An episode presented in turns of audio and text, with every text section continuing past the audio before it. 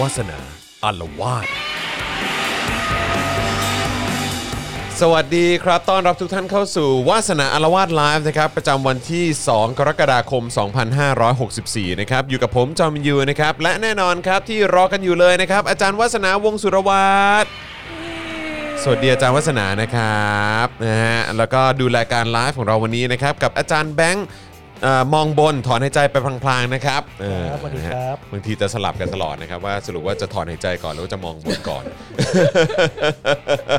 นะครับนะฮะอ่ะต้อนรับทุกท่านนะครับเอ่อที่กำลังรับชมอยู่ตอนนี้นะครับ อัปเดตนิดนึงนะครับ ใครที่เข้ามาตอนนี้นะครับก็เอ่อเท่าที่ดูกันได้ตอนนี้เนี่ยก็จะมีใน YouTube นะครับมีในเอ่อ Twitter Periscope นะครับแล้วก็ที่ฟังกันอยู่ใน Clubhouse ด้วยสวัสดีทุกทุกๆท่านนะครับ แต่ว่าทาง Facebook วันนี้เช่นเคยครับ พอถึงวันศุกร์หรืออะไรแบบ เนี้ย มันชอบมีปัญหานะครับนะฮะก็ก็ไม่เข้าใจเหมือนกันนะครับ บางทีก็เป็นที่ เอ่อที่เดลิทอพิกส์หรือว่าวาสนาละวาด หรือบางทีก็เป็นที่โค้ชแขกก็เป็นด้วยเหมือนกันนะ โค้ช ครับ แขก ก็เลย เขา อาจ ชิง จะ เริ่มไปก่อนเราไง เขาเริ่มไปก่อน เออ ใช่ไหมอ๋อ ไปได้ไป อย่างนี้นี่เองนะครับ สวัสดีคุณอายุทธ์นะครับ ติดตามชมจากซิดนีย์นะครับอ่ะใครมาแล้วก็ขอความกรุณากดไลค์กดแชร์กันหน่อยละกันนะครับผมคุณตูนบอกว่าสวัสดีครับ ตามมาจาก Twitter อาจารย์ครับอ่าอ๋อใช่อาจารย์ อาจารย์ก็ประชาสัมพันธ์เอาไว้เมื่อวันก่อน โพสต์ภาพประกอบได้ โอ้โห ดูเดือดเหลือเกินนะครับ นะครับ คุณพริยากรหรือเปล่านะครับ บอกว่าเย่มาแล้วนะครับ คุณ endless journey บอกว่าสวัสดีทั้ง 3 ท่านครับ เจาะข่าวตื้นเดือดมากอ่ะใช่เอ่อพูดถึงเจาะข่าวตื้นก็เจาะข่าวตื้นตอนใหม่ก็ออนแล้วนะครับ ตอนเมื่อเช้านี้เนาะ ก่อนเมื่อเช้านี้ตอน 8 โมงเช้านะครับ ก็ใครที่ยังไม่ได้ดูก็ไปกดแบบติดตามไว้ก่อนก็ได้นะครับนะฮะจะได้เอ่อไม่พลาดนะครับ ชื่อตอนนี้โอ้โห ผมแบบพอหันมาดู อืม สงสัยน่าจะคิดชื่อตอนไว้แล้วแหละ เออนะ เพราะปกติเราเราจะมาตั้งชื่อตอนกันตอนแบบตอนหนึ่งคืนก่อนรายการออนอ่ะ เออ เออจะมา ใช่ คุยกันในกรุ๊ปว่าเออเราจะตั้งชื่อตอนอะไรดี แต่ชื่อตอนตอนนี้นี่แบบนะฮะณณจุดนี้ถ้ายังไม่เปิดเสรีนำเข้าวัคซีนอีกก็ควยแล้วนะจ๊ะพี่พ้องเออนะครับนะฮะแต่ควยนี่เป็นคอละครังนะฮะ โอ้ เมื่อคืนนี้ก็นั่งกินเหล้าอยู่กับพี่โรซี่ถึงดึกดื่นก็ก็ไม่ปรากฏการหารือเรื่อง เออใช่ เรื่องตอนเออ ใช่ก็ไม่มีไง ไม่มีเด้งเข้ามา ผมก็แบบผมก็ดูจนแบบถึงดึกๆเอ๊ะยังไม่ตั้งชื่อแฮะเออหรือว่าตั้งชื่อไปแล้ววะเออนะครับก็อ่ะโอเค ตั้งก็ตั้งอ่ะโอเคจบจบจบนะครับ ตื่นมาตอนเช้าตอน8ปดโมงเช้ามันเด้ง notification เอ่อขึ้นมาในมือถือแล้วก็โอ้โหครับผม จ้าอืม คือจังหวะนี้มันก็คงตั้งเป็นอย่างอื่นยาก อ่ะ ใช่ครับ เพราะว่า มันก็เป็นสิ่งที่ทุกคนคิดเหมือนกันอะไรเงี้ย ครับผมเออนะฮะ แต่แต่ตอนนี้เป็นตอนหนึ่งที่แบบทีวีเกือบพังนะฮะ ทำไมฮะ ฟังแล้วอยากจะ อยากทุบใช่ ไหม คนพูดงี้เยอะฮะ คนพูดงี้เยอะ เออ นะครับผม นะฮะ อ่าโอเค เดี๋ยวรอคุณผู้ชมอีกนิดหนึ่งนะครับนะ เพราะว่าตอนนี้ก็อย่างที่บอกไป เดี๋ยวอาจจะต้องฝากอาจารย์แบงค์หรือว่าเอิ่มทางพี่ดำช่วยโพสต์ลิงก์เอ่อในในเฟซบุ๊กหน่อยได้ไหมครับ เป็นลิงก์ของ YouTube เนอะอ่าโอเค นะครับนะเพราะว่าเอ่อคุณผู้ชมนะฮะที่ติดตามกันทาง Facebook อาจจะไม่ทราบนะครับว่าเกิดอะไรขึ้นนะครับผมนะฮะอ่ะโอเคเดี๋ยว เราเรารอเพื่อน Facebook เราตามมา ครับผม ก่อนนิดนึงนะคะ เอ่ อเมื่อกี้บอกว่าคุณมงคลบอกว่าเพิ่งโอนให้เจาะข่าวตื้นไปอาจารย์วัฒนามาต้องโอนอีกแล้ว ก็ราบ เออ ขอบพระคุณค่ะ ขอบคุณ ช่วย มาก ช่วย นะ ๆ ครับ กัะ เติมได้นะครับ คุณมงคลครับ เติมเข้ามาเลยครับ นะฮะเอิ่มสวัสดีครับ อยากฟังอาจารย์พูดถึงกำแพงเหล็กเลยครับ อ๋อใช่วันนี้ได้พูดถึงแน่นอน โอเค วันนี้สีจิ้นผิงพูดไปก็พูดไปเมื่อวาน ครับ คือเมื่อวานเมื่อวานเป็นวัน เขาเรียกว่าเป็นวันเกิดพักนะครับ ซึ่งจริงเราก็ไม่เข้าใจว่าทำไมคือ การประชุมที่มันสถาปนาขึ้นมาจริง ๆ ตามที่เราไปค้นดูมันคือวันที่ อืม 23 กรกฎานะ ครับ แต่ว่ามันเป็นไปได้มันมันก็มีการรวมตัวกันก่อนหน้านั้นแหละ อืมอืม เขาก็ เขาก็เหมือนอุปโลกขึ้นมาว่าวันที่หนึ่งกรกฎาเนี่ยเป็นวันเป็นวันเกิดพรรคคอมมิวนิสต์เลย ครับผม ดังนั้นเมื่อวานก็เป็นวันที่ครบหนึ่งร้อยปี ครับผม ของการเกิดขึ้นของพรรคคอมมิวนิสต์จีนเขาก็เลยมีโอ้โหมหากรรมอันใหญ่มาก อือฮึ แล้วก็ประธานาธิบดีสีจิ้นผิงก็มา ครับ เอ่อสุนทรพจน์ใหญ่อะไรเงี้ยแล้ว ครั ก็ บ มีคำว่านี่แหละกำแพงเหล็กกำแพงเหล็ก ถ้าแปลต แห่ รงตัวคืออะไรให้แบบอารมณ์แบบเอ่อยังไงแบบเหมือนคล้าย กำแพงเหล็กอันยิ่งใหญ่ อ่ะอ่ะเอ่อเป็น Iron Wall Iron นะฮะ Wall Iron ใช่ Wall ซึ่งกำแพงเหล็กอันยิ่งใหญ่นี้เขาหมายถึงเขาเขาพูดว่ากำแพงเหล็กอันยิ่งใหญ่แห่งเอ่อมวลชนหนึ่งจุดสี่พันล้านคนเลย ครับ นะครับ จีนอะไรเงี้ย อ่าฮะ นี่คือกำแพงเหล็กเหล็กอันยิ่งใหญ่อะไร ครับ เงี้ยที่ ครั จะ บ แบบซึ่งซึ่งก็ก็นั่นแหละค่ะไม่ไม่ไมไม่ไม่อยากสปอยมากเกินไปแต่เป็นก็คือว่า โอเค เดี๋ยวเราเราจะต้องคุยกันเรื่องนี้อย่างละเอียดแน่นอนไม่ต้อง ใช่ ห่วง ใช่ใช่นะครับเดี๋ยวจัดให้เดี๋ยวจัดให้นะครับผมนะฮะอยากทราบว่าอาจารย์วัฒนาอ่านนิยายบูลิมบ้างหรือเปล่าครับ โอ้เออไม่ค่อยค่ะ คือตอนเด็กตอนเด็ก ๆ ก็เป็นแฟนมังกรหยกมาก อ่า นะเออแต่ ครับ ว่า ผม พอโตขึ้นมันมันมีอะไรให้ต้องอ่านเยอะแยะมากมาย ครับผมก็เลยอาจจะไม่ได้ตาม ก็ ต จะ รง ไม่ นี้ ไม่ไม่ไม่ไม่ทันได้อ่านนิยายบูลิม แต่ว่า แต่ว่านิยายบูลิมอะไรพวกเนี้ยจริง ๆ แล้วมันก็นิยายกำลังภายในจำนวนหนึ่ง โดยเฉพาะอย่างของกิมยงอะฮะ ครับ เออซึ่งมันซึ่งมันอิงประวัติศาสตร์หน่อยๆอะมันก็มันก็มีความน่าสนใจที่ที่เกี่ยวข้องกับงานที่ทำเหมือนกันเหมือนเหมือนตอนก่อนๆที่เคยพูดเรื่องพวกสมาคมลับพักฟ้าดินพักมานอะไรเงี้ย อ่าอ่าอ่าคเอรับ อ ผม อันนั้นน่ะก็คือ ตอนเรียนปริญญาโทก็ได้คนพบว่าเอ้ยมันมีจริงอยู่ในประวัติศาสตร์นะอะไรเงี้ย มันก็ทำให้เราเอ่อทำให้เราดูหนังกำลังภายในสนุกขึ้นอะไรเงี้คยรับครับ เพราะว่าเราก็นึกออกว่าอ๋อ มันเป็นอย่างนี้นี่ พวกจอม เอง ยุทธพวกนี้นี่ก็จะออกแนวแบบ messenger มอเตอร์ไซค์สร้างอะไรเงี้ย ครับ เออคนงานไซต์ก่อสร้างที่ย้ายไปย้ายมาอะไรเงี้ยเอ โอ้ อ โหพูดจะเห็นภาพเลย ใช่ เออ ใช่ นะครับนะฮะอ่ะเออเมื่อกี้เห็นมีบอกว่าอะไรนะ ขอขอดูข้อความคอมเมนต์ด้านบนหน่อยนะครับอ่ะสวัสดีจากอเมริกาครับ ที่นี่4ี่ทุ่มเลิกงาน เปิดตอนขับรถกลับบ้านอาจารย์วัฒนาเล่าเพลินมาก โอ้โห โอ้คุณจัสเลฟทำอะไรที่อเมริกาทำไมเลิกงานดึกจังเลยเออนะครับตั้ง4ี่ทุ่มเนี่ย เขาทำเป็นกะหรือเปล่า ครับมีคนทักเรื่องทรงผมนะฮะไม่ชินกับทรงผม อันนี้ทรงผมวัยรุ่น คือเป็นทรงผมแบบคนเอ่อตื่นเช้ามาแบบเออคือเมื่อวานนี้เนี่ยก็ด้วยด้วยความที่คุณปาล์มเขาก็บอกเออก็อยากจะแบบนะอยู่อัปเดตหน่อยว่าคุณเป็นยังไงบ้างคุณจอนไหนอัปเดตกันหน่อยสิอะไรเงี้ยไม่ได้อัปเดตเลยอะไรเงี้ยก็อยู่กันจนถึงประมาณแบบเออเอ่อสี่ห้าทุ่มใช่ไหมฮะ แล้วก็แล้วก็เอ่อระหว่างนั้นเนี่ยก็ปั๊มน้ำพัง ออกปั๊มนี่พังตั้งแต่ ปั๊มตั้งแต่เมื่อคืน ตั้งแต่เมื่อคืน ใช่กำลังจะอาบน้ำแล้วก็เฮ้ยอะไรวะเนี่ยเออปั๊มน้ำพังเอออยู่กับอาจารย์แบงค์ด้วยอาจารย์แบงค์ตอนตอนที่พังเนี่ยเออแล้วก็เออคุณปาล์มก็อยู่แล้วก็แบบว่าคุยทำไมเครื่องมันร้อนจังเลยอะไรเงี้ยเออนะครับก็เครื่องมันก็มีปัญหานิดหน่อยนะครับแล้วก็ยังเจอแบบบางโซนในบ้านที่มันมีน้ำน้ำรั่วอะไรอย่างเงี้ยเอ้ยเราก็แบบโอ้โห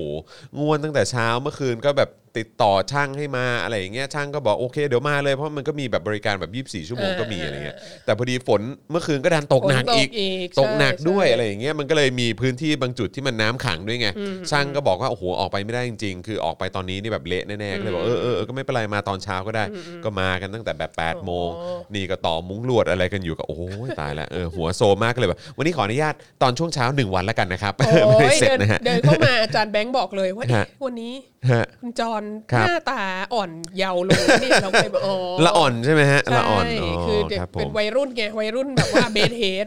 ไม่เซ็ต bed ผ head ม จริงๆ วันนี้เลยได้ได้แนวเบสเฮดเลย ครับผมก็ถือว่าเป็นรสชาติใหม่ ๆ ให้คุณผู้ชมแล้วกัน นี่แหละค่ะความความความสุขของคนเป็นเจ้าของเคหสถานนะครับ ผม ปั๊ม มันก็จะมีอะไรแบบเนี้ย ปั๊ม แหละคเจ๊งก็ รับ ต้องจัดการเอง ใช่ ครับใช่ครับถ้าซ่อมอะไรก็ต้องซ่อม น้ำรั่ว กัเอง น้ำขังก็ต้องจัดการเองนะฮะ ใช่ วย ครับ กัน ผมนะฮะหนึ่งร้อยปีผ่านไปเน r ร์ทีฟต่างชาติยังคงอยู่เออนะครับ เออ มีหลายอย่างที่เหมือนเดิม และมีหลายอย่างที่เปลี่ยนไป ครับ นะคะ นะฮะ เออเดี๋ยวเดี๋ยวเดี๋ยวเราจะมาคุยกันว่าว่าไอ้ร้อยปีเนี่ยมันมันเป็นยังไง ใช่ใช่ใช่นะครับ โอ้ยมีสวัสดีจากจีนด้วยค่ะ สวัสดีค่ะ นี่มุด VPN ออกมาแล้วครับเนี่ย ใช่ โอ้โหครับผม เมื่อเมื่อทีแรกเลยเมื่อกี้เห็นไม่ ค ได้ รับ ไม่ได้พูดถึงต้องต้องต้องเมนชั่นเขาหน่อยเขาสุดยอดมาก ครับ เขาอยู่เยอรมัน แล้วเขาตื่นมาตั้งแต่ตีสี่ครึ่งอะไรเงี้ย แล้วฮะ เพื่อจะได้มาดูไลฟ์อันนี้แบบสุดยอดจริ โอ้ ง มาดูไลฟ์ด้วย ชาบู ชาบูชาว โอ้โห ชาวเยอรมันที่ ครับผม เอ่อ อุตส่าห์ตื่นใน ครั เว บ ลา ผม นั้นนะเพราะว่าเราก็เวลาอยู่ห่างเวลาเราก็ห่างจากเขาประมาณห้าหกชั่วโมง เน อะ อะไร อย่างงี้ใช่ไหม อืนะครับผมนะฮะอ่ะโอเคนะครับก็ใครเข้ามาแล้วก็สามารถสนับสนุนพวกเราได้นะครับเติมพลังชีวิตให้กับพวกเราครับใครอยากจะดูวาสนาอารวาสบ่อยๆนะครับก็สามารถดูกันได้เลย แล้วก็สนับสนุนกันได้ ผ่านทางบัญชีกสิกรไทยนะครับศูนย์หกเก้หรือสแกน QR Code ก็ได้นะครับใครที่ดูแบบเอ่อเขาเรียกว่าดูอยู่ใน YouTube หรือว่า Facebook นะครับซึ่งตอนนี้ Facebook อาจจะมีปัญหาอยู่นะครับแต่ว่า YouTube ครับคุณ สามารถสนับสนุนเราแบบรายเดือนได้นะครับ ผ่านทาง YouTube Membership นะครับกดปุ่มจอยหรือสมัครได้เลยนะครับ ข้างปุ่ม subscribe นะครับนะฮะแล้วก็ไปเลือกแพ็กเกจในการสนับสนุนกันได้นะครับแล้วก็หลังจากนั้นอย่าลืมกดกระดิ่งหรือว่าสั่นระฆังไว้ด้วยจะได้เตือนทุกๆ ครั้งนะครับที่มีคลิปใหม่หรือว่ามีไลฟ์ เฮ้ย ให้ เดี๋ย คุณ ว ได้ นี้ติเราด มี ตาม ของ กัน เรามีของเล่นใหม่ ใช่เรามีกระดิ่ง เล่นใหม่กิ้งกิ้งกิ้ง ใช่ กิ้งกิ้ง คือนี่เราพยายามจะว่าทุกควอเตอร์ครับ อ่า ทุก โ ควอเตอร์นะครับ เราก็จะพยายามให้ให้เอ่อเตือนสติให้คุณผู้ชมเติมพลังให้กับพวกเรา อ่ามีกระดิ่งแล้ว เออ กระดิ่งเรียกเงินเรียกทอง ใช่ แต่ว่าก็เดี๋ยวต้องต้องมาลุ้นกันอีกที เพราะหลาย ๆ ครั้งเรามักจะลืมไง เออ เออเรามักจะลืมเพราะเรากำลังไหลๆกันอยู่ เออนะฮะกำลังเอนจอยกันอยู่เออรู้สึกว่าเออมันมันแบบเออเรื่องเรื่องที่เล่ากำลังสนุกไงเออนะครับบางทีก็เลยแบบอาจจะไม่ได้อาจจะไม่ได้ขัดจังหวะมามาให้คุณผู้ชมได้สนับสนุนกันนะครับ แต่ว่าก็สามารถเติมพลังให้กับพวกเราได้เรื่อย ๆ นะครับนะฮะอ่ะแล้วก็เฟซบุ๊กก็กดปุ่ม Become a supporter ได้นะครับ ใครที่ติดตามกันนะครับ อันนี้อยู่ที่หน้าแรกของแฟนเพจหรือว่าใต้ไลฟ์เนี่ยนะครับนะฮะถ้าคุณผู้ชมกลับมาดูเนี่ยนะครับก็เอ่อหรือว่ากำลังดูอยู่ในอยู่ในตอนนี้เนี่ยนะครับก็สามารถกดปุ่ม Become a supporter ได้ที่เป็นปุ่มสีเขียวข้างกล่องคอมเมนต์นะครับอันนั้นก็เป็นช่องทางในการสนับสนุนแบบรายเดือนของเรานะครับแล้วก็เอ่อ ส่งดาวเข้ามาก็ได้นะครับ หรือว่าไปช้อปปิ้งกันที่ Spoke Dark Store ก็ได้ด้วยนะครับ แล้วก็นอกจากนี้เนี่ยนะครับ ใครที่ดูอยู่ต่างประเทศนะครับ ก็สามารถสนับสนุนพวกเราได้นะครับ ผ่านทางเพย์พานั่นเองนะครับ เห็นมีติดตามกันอยู่เยอะเลยนะครับนะ ก็สนับสนุนพวกเราได้นะครับ เดี๋ยวอาจารย์แบงค์จะแปะลิงก์ไว้ให้นะครับในช่องคอมเมนต์นั่นเองนะครับ นะฮะอ่ะตอนนี้ก็มีคนเข้ามากันเยอะเลยนะครับ โอเค FC อาจารย์วัฒนาครับ โอน 100 100 100.12 100.12 โอ้ ครับผม ขอบคุณครับ คุณเอสเอมิโรก็จัดให้ไปนะครับ คุณสุพันธ์นีแฟรงก์ก็บอกว่าใช่ครับ เป็น FC อาจารย์วัฒนาจากเยอรมันอ่าคุณ YKPB บอกว่านิวยอร์กจะเที่ยงคืนแล้ว อย่าพูดเรื่องกินอีกนะครับ โอเคครับผม ก็มาดูรายการนี้ไม่ต้องไปดูโค้ชแขก ครับผม นะฮะเพิ่งเห็นหน้าพี่จอนเมื่อคืนฟังแต่ไม่ได้มองหน้า นี่จอนเวกคลับนะ โอ้ อ๋อใช่ โอ้ขอบคุณมากครับนะฮะแหมพอพูดจอนเวกคลับแล้วนั่นเลยฮะ พอพูดจอห์นเวคขับแล้วรู้อายุเลย ครับรู้ไว อา เลยครับรู้ไวเลยครับ คุณเมื่อกี้คุณเก k โ o จาก UK ใช่ไหมบอกว่า is for เอ่อ53 โอ้ตี4 53 in UK please don't talk about food pretty please อ่าครับผมนะฮะคือมันเช้าไปใช่ไหมครับ คุณเก k โ o ครับ คือมันมีปัญหาทั้งสำหรับคนที่กำลังเวลาตอนนี้กำลังดึกอยู่ กำลังดึกกับตอนเช้า กับคนที่เช้ามาก ถูก นะครับ ต้อง เห็นใจเหลือเกิน ถูกต้อง เห็นใจเหลือเกินนะครับ พากันมาฟังรายการนี้เลย ไม่ต้องไปฟังโค้ชแขกนะคะ ครับผม มันกรุ่นมากตอน นี้ขอบอก ใช่เพราะว่าอันไม่งั้นคุณจะหิวมากอ่ะเออเตือนไว้เลยเตือนไว้เลยนะครับอ่ะโอเค ผมคิดว่าน่าจะสมควรแก่เวลาแล้วแหละนะครับ ใช่ คุณผู้ชมก็มากันเอ่อวันนี้ก็เอ่ออาจจะน่าเสียดายนิดนึงทาง Facebook มีปัญหาติดขัดนิดหน่อยนะครับ แต่ใครมาดูย้อนหลังก็ก็ติดตามกันได้ แล้วก็อย่าลืมกดแชร์ ใช่กดแชร์แล้วก็นะครับอย่าลืมช่วยกันสนับสนุนพวกเราด้วยแล้วกันนะครับ ระหว่างนี้ก็เดี๋ยวเรามาเอ่อ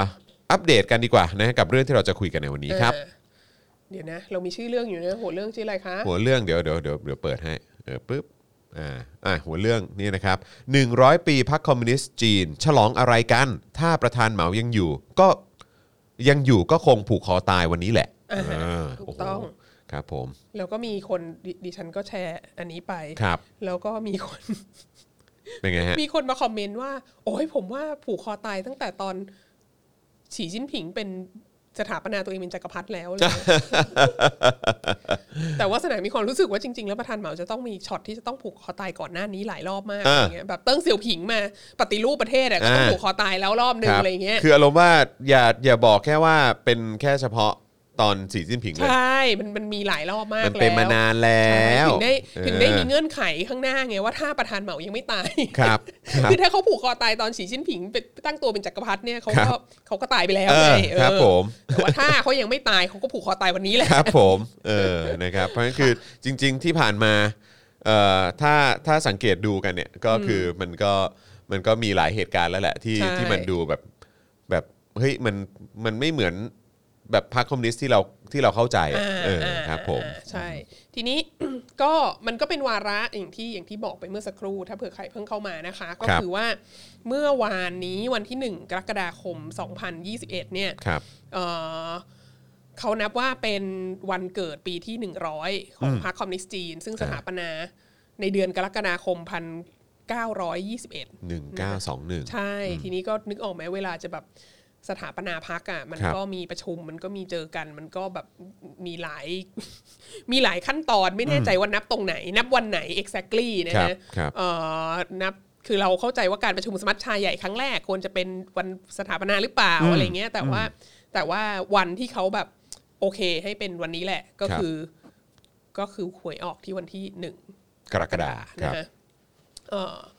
แล้วก็ก็คือในเดือนกรกฎาแล้วเขาก็ให้แบบให้เป็นวันที่หนึ่งกรกฎาเนี่ยเป็นวันเกิดพรรคคอมมิวนิสต์จีน ครับ แล้วก็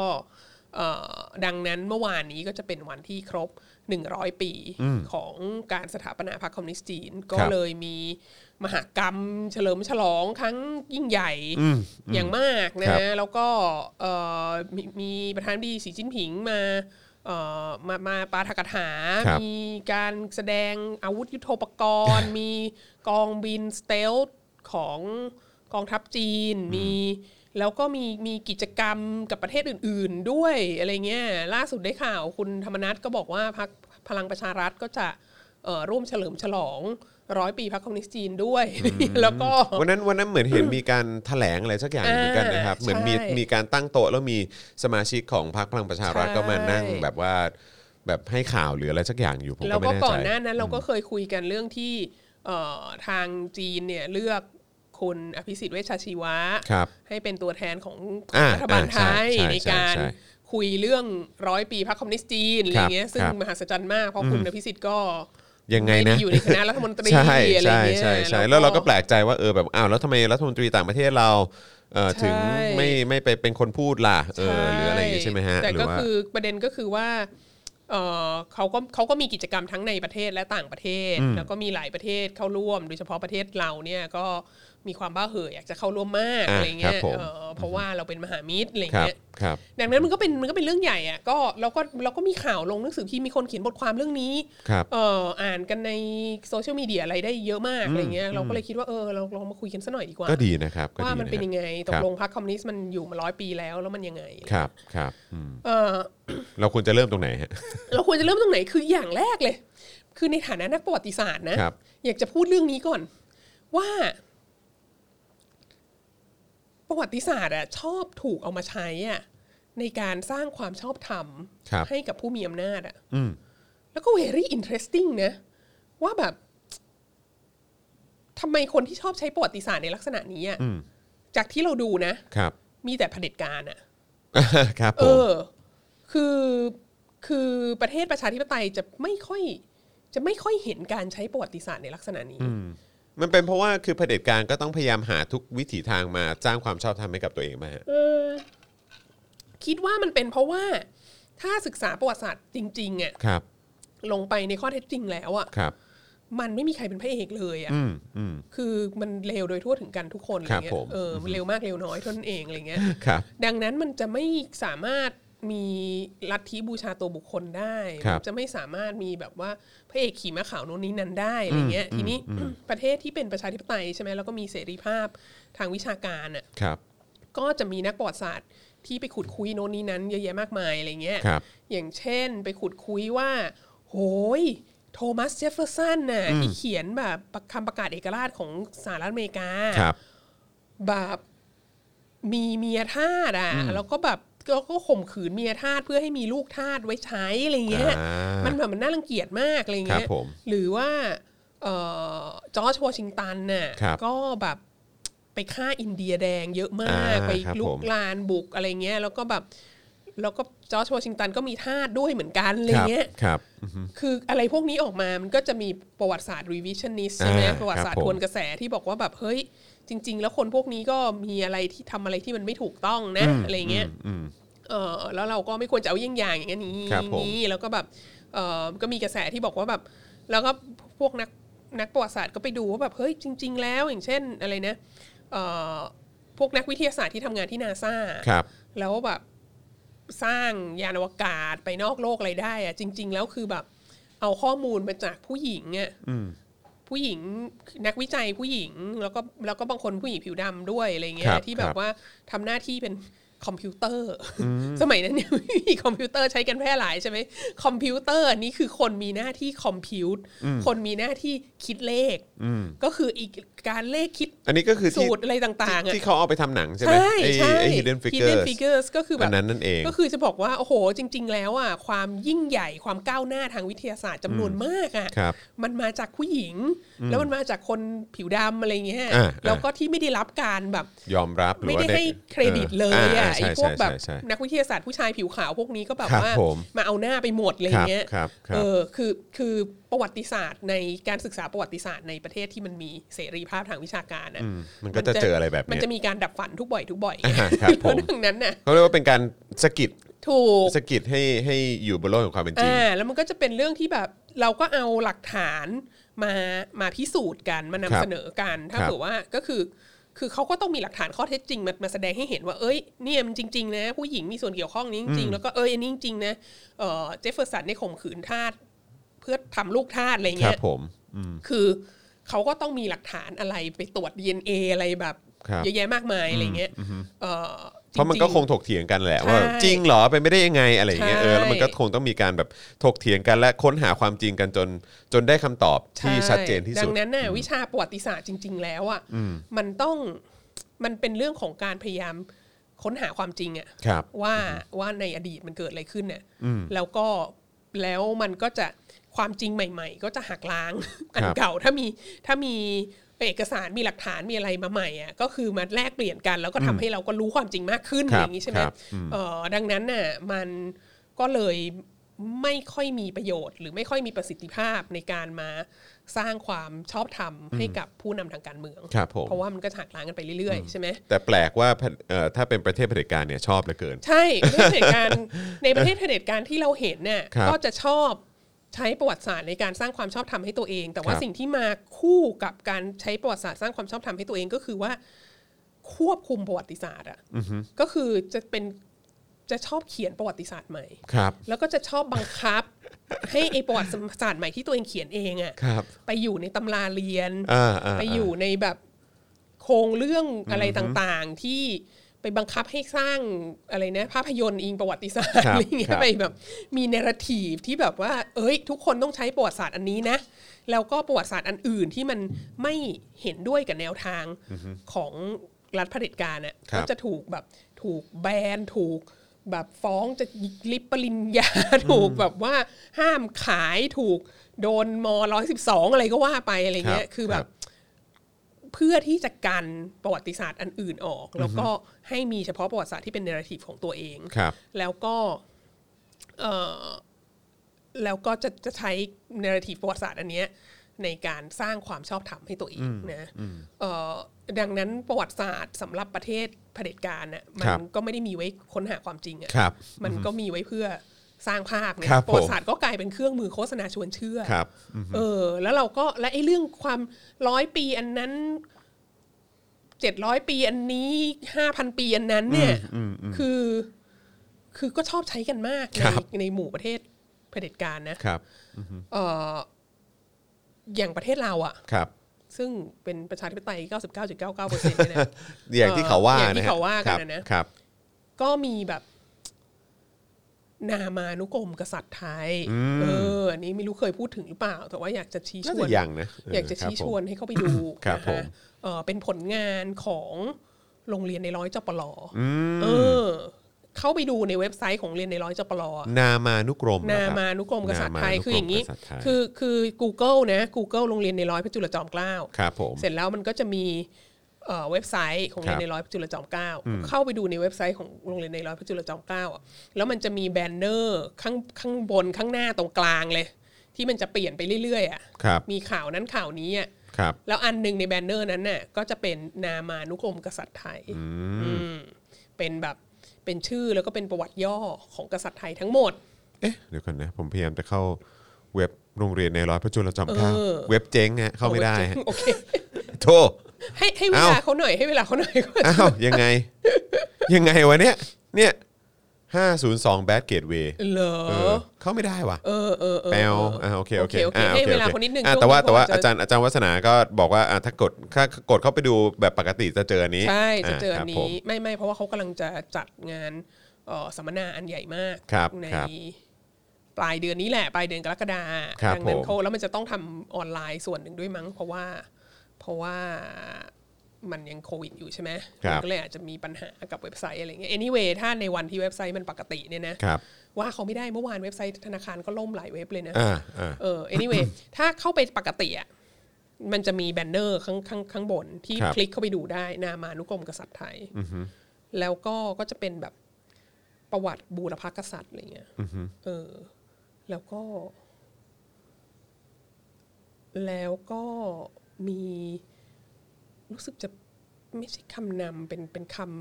ำเป็น forward เนะ่ะเป็นเป็นบทที่แบบเขียนแนะนำอะหนังสืออะซึ่งพระราชนิพนธ์โดย สมเด็จพระกนิษฐาธิราชอะ เอ้าเหรอฮะ เอออแล้ว ผ ก็ มอยากเห็นเลย ใช่ เนื้อหาน่าสนใจมาก เออ เนื้อหาก็บอกว่าประเทศไทยนี้เอ่อมีคือเหมือนแบบอันอันนี้พาราเฟรสนะ ครับ เป็นแบบมีสถาบันกษัตริย์อยู่คู่กับประวัติศาสตร์ไทยมายาวนานอะไร ครับ เงี้ยเออแล้วก็เอ่อ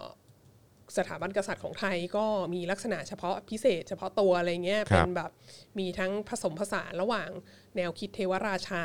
ครับ แล้วก็เอ่อธรรมราชา อืม แล้วก็มีทศพิธราชธรรมอะไรเงี้ย ครับครับ เออ ก็ทำให้แบบอยู่คู่กับสังคมไทยมาช้านาน ครับครับ เออแล้วก็เป็นส่วนสำคัญของการศึกษาประวัติศาสตร์ไทยด้วย ที่เราก็ควรจะต้องรู้ อ๋อ นี่ไง ประวัติศ นา สต มานุกรมพระมหากษัตริย์ไทย เออเราควรจะต้องรู้ประวัติศาสตร์สถาบันพระมหากษัตริย์อะไรอย่างนี้เสร็จแล้วถามว่านามานุกรมกษัตริย์ไทยเนี่ย เริ่มต้นที่ไหน อืม เริ่มต้นที่พ่อขุนศรีอินทราทิต โอ้โห แห่งสุโขทัย เอางั้นเลยเหรอครับ แล้วก็มาจบที่คืออันนี้มันก็ออกมาหลายปีแล้วนะ คือออกมาตั้งแต่รัชกาลที่แล้วอะก็คือมาจบที่รัชกาลที่ 9 อ่าใช่ เพราะอันนี้รู้สึกว่าจะเขียน จะตีพิมพ์ในตอนปี 54 ฮะ ตอน ก็ ปี ก็คือ 54 ครับ 10 ปีที่แล้ว ใช่ครับ ใช่ ก็ ค คื รั อบ ตั้งแต่พ่อขุนศรีอินทราทิตจนถึงรัชกาลที่ 9 ใช่ เออ จริงด้วย นี่ผมก็ ยาวนาน ซูมอยู่ เออ จริงด้วย พ่อขุนบานเมือง พ่อขุนรามคำแหงมหาราช โอ้โห ครับผม ก็คือเริ่มตั้งแต่พระมหากษัตริย์ไทยสมัยสุโขทัย ใช่ พระมหากษัตริย์ไทยนะฮะ ในสมัยสุโขทั ใช่ ยเออค ที รับผม นี้เราก็สงสัยว่า เอ๊ะพ่อขุนศรีอินทราทิตเนี่ยเขาเป็นญาติกับรัชกาลที่หนึ่งไหม อืม คือมันมีความสัมพันธ์ทาง DNA อะไรยังไงไหม อืม แล้วเขาแบบเขาเขาเขาเป็นคนไทยไหมอ่ะเออทำไมมันมันเกี่ยวกันไหมอะอาณาจักรอยุธยาอาณาจักรสุโขทัยและอาณาจักรอยุธยา ครับ อะไรเงี้ยคือที่ที่เราเรียนหนังสือกันน่ะเขา ครั จะ บ บอกว่าสุโขทัยแล้วก็เป็นอยุธยา แล้วก็เป็นธนบุรี แล้วก็เป็นรัรัตนโกสินทร์นี้ใช่ไหม ครับ แต่ว่าถ้าไปดูประวัติศาสตร์จริงๆอ่ะมันจะมีช่วงหนึ่งที่มันที่มันมีสองอาณาจักรอยู่ควบกันน่ะคือแบบสุโขทัยก็ยังอยู่ แล้วอยุธยาก็เกิดขึ้นมาแล้วอะไรเงี้ยแล้วมันเพิ่งจะแบบ คานกันว่างั้น เออ เออช่วงนั้น คือ ช่วงนั้นก็เหมือนแบบเหมือนชนชนๆกันอยู่ อ่าแล้วก็ในที่สุดก็คือโอเคสุเอ่ออยุธยาก็ไปผนวกสุโขทัยรว ครั ม บผม รวมกันเป็นอาณาจักรเดียวกันใช่ไหมแต่ ครับ ว่าถ้าเผื่อว่ามันมีช่วงที่มัน เป็นคนละอาณาจักรกันน่ะแล้วมันจะบอกว่าแบบสุโขทัยสืบทอดมาเป็นอยุธยาได้ยังไงอะไรเงี้ยเออ ครับผม แล้วก็อย่างเงี้ยคือคือคือหรืออย่างหรืออย่างพระเจ้าตากสินเนี่ย ครับพระเจ้ากรุงธนบุรีอ่ะ ครับ ก็คือก็คือพ่อเป็นคนแต้จิ๋วใช่ไหมอะ ครับ แล้วก็มีคอนเน็กชันกับที่จีนและอะไรต่างๆ แล้วก็เอาญาติแต้จิ๋วมาเยอะมากอะไร ครับ เงี้ยเป็นจีนหลวงอะไรเงี้ยซึ่งมันก็เห็นชัดเจนว่าเขาก็เขาก็เป็นคนละอาณาจักรกัน ครับ แล้วเขาก็เป็นคนเชื้อสะคนละตระกูลกัน แล้วในอยุธยาราชวงศ์เดียวก็เอยอยุธยาอาณาจักรเดียวอ่ะ 417 ปีอะ ครับ ตามตามเนี่ยนะก็มีตั้งกี่ราชวงศ์ ครับผม สลับกันไปสลับกันมาอะไรเงี้ย ถูกถูก คือมันไม่ได้เหมือนแบบ เออ มันไม่ได้เหมือน มันไม่ได้เหมือนญี่ปุ่นไหม ครับ ที่เขาที่เขามีราชวงศ์เดียวอะ อืมอืม หรือในเคสของอังกฤษเนี้ยเขาก็เขาก็มีหลายราชวงศ์นะ ครับ แต่เขาก็ recognize หลายราชวงศ์นั้น แล้วเขาก็ recognize ด้วยว่าเขาเป็น United Kingdom เป็นแบบเป็นสหราชอาณาจักรอะ ครับ คือแบบว่ามีสหราชอาณาจักรแปลว่ารวมรวมอาณา อาณาจักรต่างๆ ต่างๆ เข้าด้วยกัน ครับ ดันั้ ผ น ม เขาก็เขาก็ยอมรับว่าก็มีราชสำนักสกอตแลนด์อะไรเงี้ยแล้วก็มีแบบว่าราชสำนักเวลส์อะไรเงี้ย ครับครับ เออที่มันแล้วคือคือแต่ละพื้นที่เหล่านี้กับไอร์แลนด์เหนืออะไรต่างๆกับอังกฤษเนี่ยก็คือมารวมกันเป็น United Kingdom ครับ แล้วก็ทุกบ่อยทุกบ่อยเวลาสกอตแลนด์ไม่พอใจอะไรเงี้ยก็จะแบบมีการเรียกร้องให้มีการลงประชามติว่าเรายังอยากอยู่ใน United Kingdom อยู่หรือเปล่าอะไร ครับ เงี้ย ครับ เออเขาก็เขาก็สามารถทำได้ไงเขาก็ไม่ได้เคลมว่าแบบโอ้โห เราเป็นหนึ่งเดียวไม่เคยเป็นอย่างอื่นมาก่อนเลยในชีวิตอะไรเงี้ยหรือเชื่อมโยงกันว่าแบบว่าแบบตั้งแต่เขาเรียกอะไรอะแองโกลแซกซอนคนแรกสมัยโน้นที่ลบกับโรมันอะไรเงี้ย ครับผม ว่า เป็นญาติกับควีนอลิซาเบธที่สองอะไร ครับ เงี้ย ครับ มันก็เพราะมันไม่สามารถพิสูจน์ทาง อืมใช่ วิทยาศาสตร์และ ใช่ ประวัติศาสตร์ได้อะไรอ ครั ย่างนี้ป่ะ ครับ แต่ว่าเนี่ยมันมันก็แต่มันก็มีนาราทีฟอันนี้อยู่ในประวัติศาสตร์ไทยไหมอะ ครับครับ ว่าแบบโอ้โหเนี่ยเราอ่ะมีสถาบันกษัตริย์มาโดยตลอด นะ ตั้งแต่สมัยแบบพ่อขุนศรีอินทราทิตย์อะไรเงี้ ครั ย บผม แล้วแบบโอ้โห แล้วเราก็สามารถที่จะแบบว่าเออเหมือนแบบบอกเลยว่าเขาเกี่ยวข้องกันหมดอะไรอย่างเงี้ย อ่าใช่ โดยที่เราก็ข้ามข้ามไปว่าโอ้โห สมัยอยุธยาเนี่ยเปลี่ยนราชวงศ์ทีก็แบบว่าตัดหัวกันฉับฉับฉับ Purge กัน ทุบด้วยท่อนจันทร์อะไรเนี่ย โอ้โหเยอะแยะมากมาย แล้วเราก็ข้ามข้ามไปว่าแบบเอ๊ะ เพิร์ชกันหนัก สมั นะ ยพระเจ้ากรุงธนบุรีแล้วขึ้นมาเป็นรัตนโกสินทร์มันเป็นราชวงศ์จักรีนี่มันมาได้ยังไงนะอะไรเงี้ยอะไรเกิดขึ้นกับพระเจ้าตากอะไรเงี้ย ครับครับ เออก็ข้ามข้ามไปอะไรเงี้ย ครับผม เออหรือแบบหรือแบบ ปล่อยเบอร์อ่ะปล่อยเบอร์ สองสี่เจ็ดห้าก็อยู่ดีๆหมดก็หายไป เออเอ เอ อ อมันก็แบบ อันเนี้ยมันคือลักษณะของการใช้ประวัติศาสตร์มาสร้างความชอบธรรม ครับ ให้ผู้มีอำนาจใช่ไหมแล้วก็คือมันมันจะต้องประกอบด้วยการสร้างเนราทีฟอะไรบางอย่าง ครั ที่ บ มันมหัศจรรย์พันลึกไม่เป็นวิทยาศาสตร์เลย แล้ว ครับ ก็ประกอบด้วยการลืม ลืมหลาย ๆ สิ่งหลาย ๆ อย่างแกล้งทำเป็นลืมไม่พูดถึงลบมันไปไม่ให้มันอยู่ในตำราไม่ให้คนพูดถึงอะไร ค เงี้ รั ย บผม เออ มันถึงจะเป็นประวัติศาสตร์ที่แบบ โอเค อันเนี้ยถูกต้อง อันเนี้ยสนับสนุนสถานภาพของผู้มีอำนาจ หรือแบบพูดไม่หมดเอ เอ อ อ แล้วก็บอกว่าเออก็แค่นี้แหละ ใช่ เออแต่อันเนี้ยมันคือแบบว่าเป็นข้อเท็จจริงหรืออะไรซึ่งเราก็ ถู ฮะ ต้อง เอออย่าง ก็ นี้ก็ จะ ได้เดี๋ยว ทำก็จะทำอะไรอย่างนี้เยอะ ครับ นะแต่ ครับ ทั้งนี้ทั้งนั้นน่ะรายการวัฒนาอารวาสเนี่ยก็ไม่ได้เป็นรายการเกี่ยวกับประเทศไทย ครับผม นะคะ อันนี้ก็ เราพูด ยก เรื่อง ตัวอย่าง จีน เฉยๆเราพูดเรื่องจีน ดังนั้นที่ที่พูดมายาวเหยียดให้ฟังเนี่ยก็คื ครั อบ ว่า ประเทศเราก็มีอาการอย่างนี้นะ ครับ แล้วประเทศจีนก็มีอาการอย่างนี้เหมือนกัน อืม ในการเอ่อในการจัดการกับประวัติศาสตร์ตัวเองนะฮะเพื่อเพื่อสร้างความชอบธรรม ครั รับ ฐบาล ครับ นะคะ ก็มีเหมือนกันก็มีเหมือนกัน แล้วก็ตอนนี้ก็เติมพลังชีวิตเข้ามาให้ได้นะครับนะฮะผ่านทางบัญชีกสิกรไทยนะครับ0698975539 นะครับ ต้อง นะฮะ ต้องต้องเห็นใจนิดนึงนี่ไงคุณไอซุเกะบอกว่าหนีไปบวชแล้ว หนึ่ง คือถูกต้องค่ะ คือคือวาสนานี่แหละจะต้องหนีไปบวชวันนี้เนี่ย มีการอ้างอิงทั้งถึงโรงเรียนในร้อยจปรและ ค ส รับ มเด็จพ ผ ระ ม กนิษฐาธิราชอะไรเงี้ย ยก คื ตัวอย่างให้ฟังเฉยๆ เออ เอ เออ อยก แต่ ตัว ว่าอันนี้ อ อยู่ ยู่คือ เฉย อันนี้อ้างอิงเว็บไซต์โรงเรียนในร้อยจปรนะ ๆก็ก็มีอยู่จริงไง เอ ฮะ อมี เอ จ อ ริง เรา ๆคื ไม่ อ ได้ เขาทำจริงๆ เราไม่ได้ ข พูดไป จงๆ เรื่อยฮะ ออ เราพูดจริงๆเออครับผม ค่ะ ก็ดังนั้นเนี่ยก็ช่วยเอ่อสมทบทุน เติมพลังชีวิตให้ด้วยนะครับ ค่ะ เ กองทุ ะคน บผม การลี้ภัยของวัสนาด้วย ไม่ได้ต้องหลีก็พูดถึงข้อมูลที่มันมีอยู่จริง เออ ๆ ก็อยากจะแบบเพิ่มยอดคลิกให้กั ครับบผม เอ่อนามานุกรมกษัตริย์ไทย อ่า โรงเรีย ใช่ ใร้อย คนจะได้เข้าไปอ่าน ค จะได้เข้าไปศึกษา ใช่ ในข้อมูล เพราะว่า ที่ ดู เป็น เขาจะ ความ ใช้ รู้ งบประมาณในการผลิตอันเนี้ยค่อนข้างเยอะอยู่ ลงอันนี้ไปเยอะลงอันนี้ ถูก ไปเยอะ แล้วก็เข้าไป ใช่ ดูของเขาหน่อย ใช่ นะคะ ใช่ใช่ถู อ่าก ต้องครับ โอเค ทีนี้ ทีนี้ ของจีน ครับผม ของจีนบ้าง เอาละครับมาที่ข มา อง ที่ จีนแล้วครับ จีนนะฮะ ครับ เอ่อไอ้เนราทีฟที่บอกว่าที่บอกว่าพรรคคอมมิวนิสต์จีนเนี่ยอยู่มาร้อยปีนะฮะเมื่อวานนี้เป็นวันเกิดปีที่ร้อยของพรรคคอมมิวนิสต์จีน ครับ แล้วก็จะมีคำถามขึ้นมาเยอะมาก แล้วก็แบบไอ้อะไรเนี่ยบทความอะไรต่างๆ ที่ปรากฏขึ้นในหน้าสื่อและอะไรเงี้ยก็จะแบบโอ้เขาทำได้ยังไงเนี่ยทำไมพักเขาถึงได้แบบ อยู่ยั้งยืนยงมายาวนานขนาดนี้แบบว่า มันต้องแบบได้รับความสนับสนุนจากประชาชนนะไม่งั้นมันไม่สามารถมีชีวิตมายาวนานถึงขนาดนี้หรอก ครับอะไรเงี้ยแบบ ครับ เขาทำยังไงเขามีเคล็ดลับอะไรทำไมเขาถึงอยู่ได้ยาวนานขนาดนี้ ครับ อะไร ผม เงี้ย นะคะ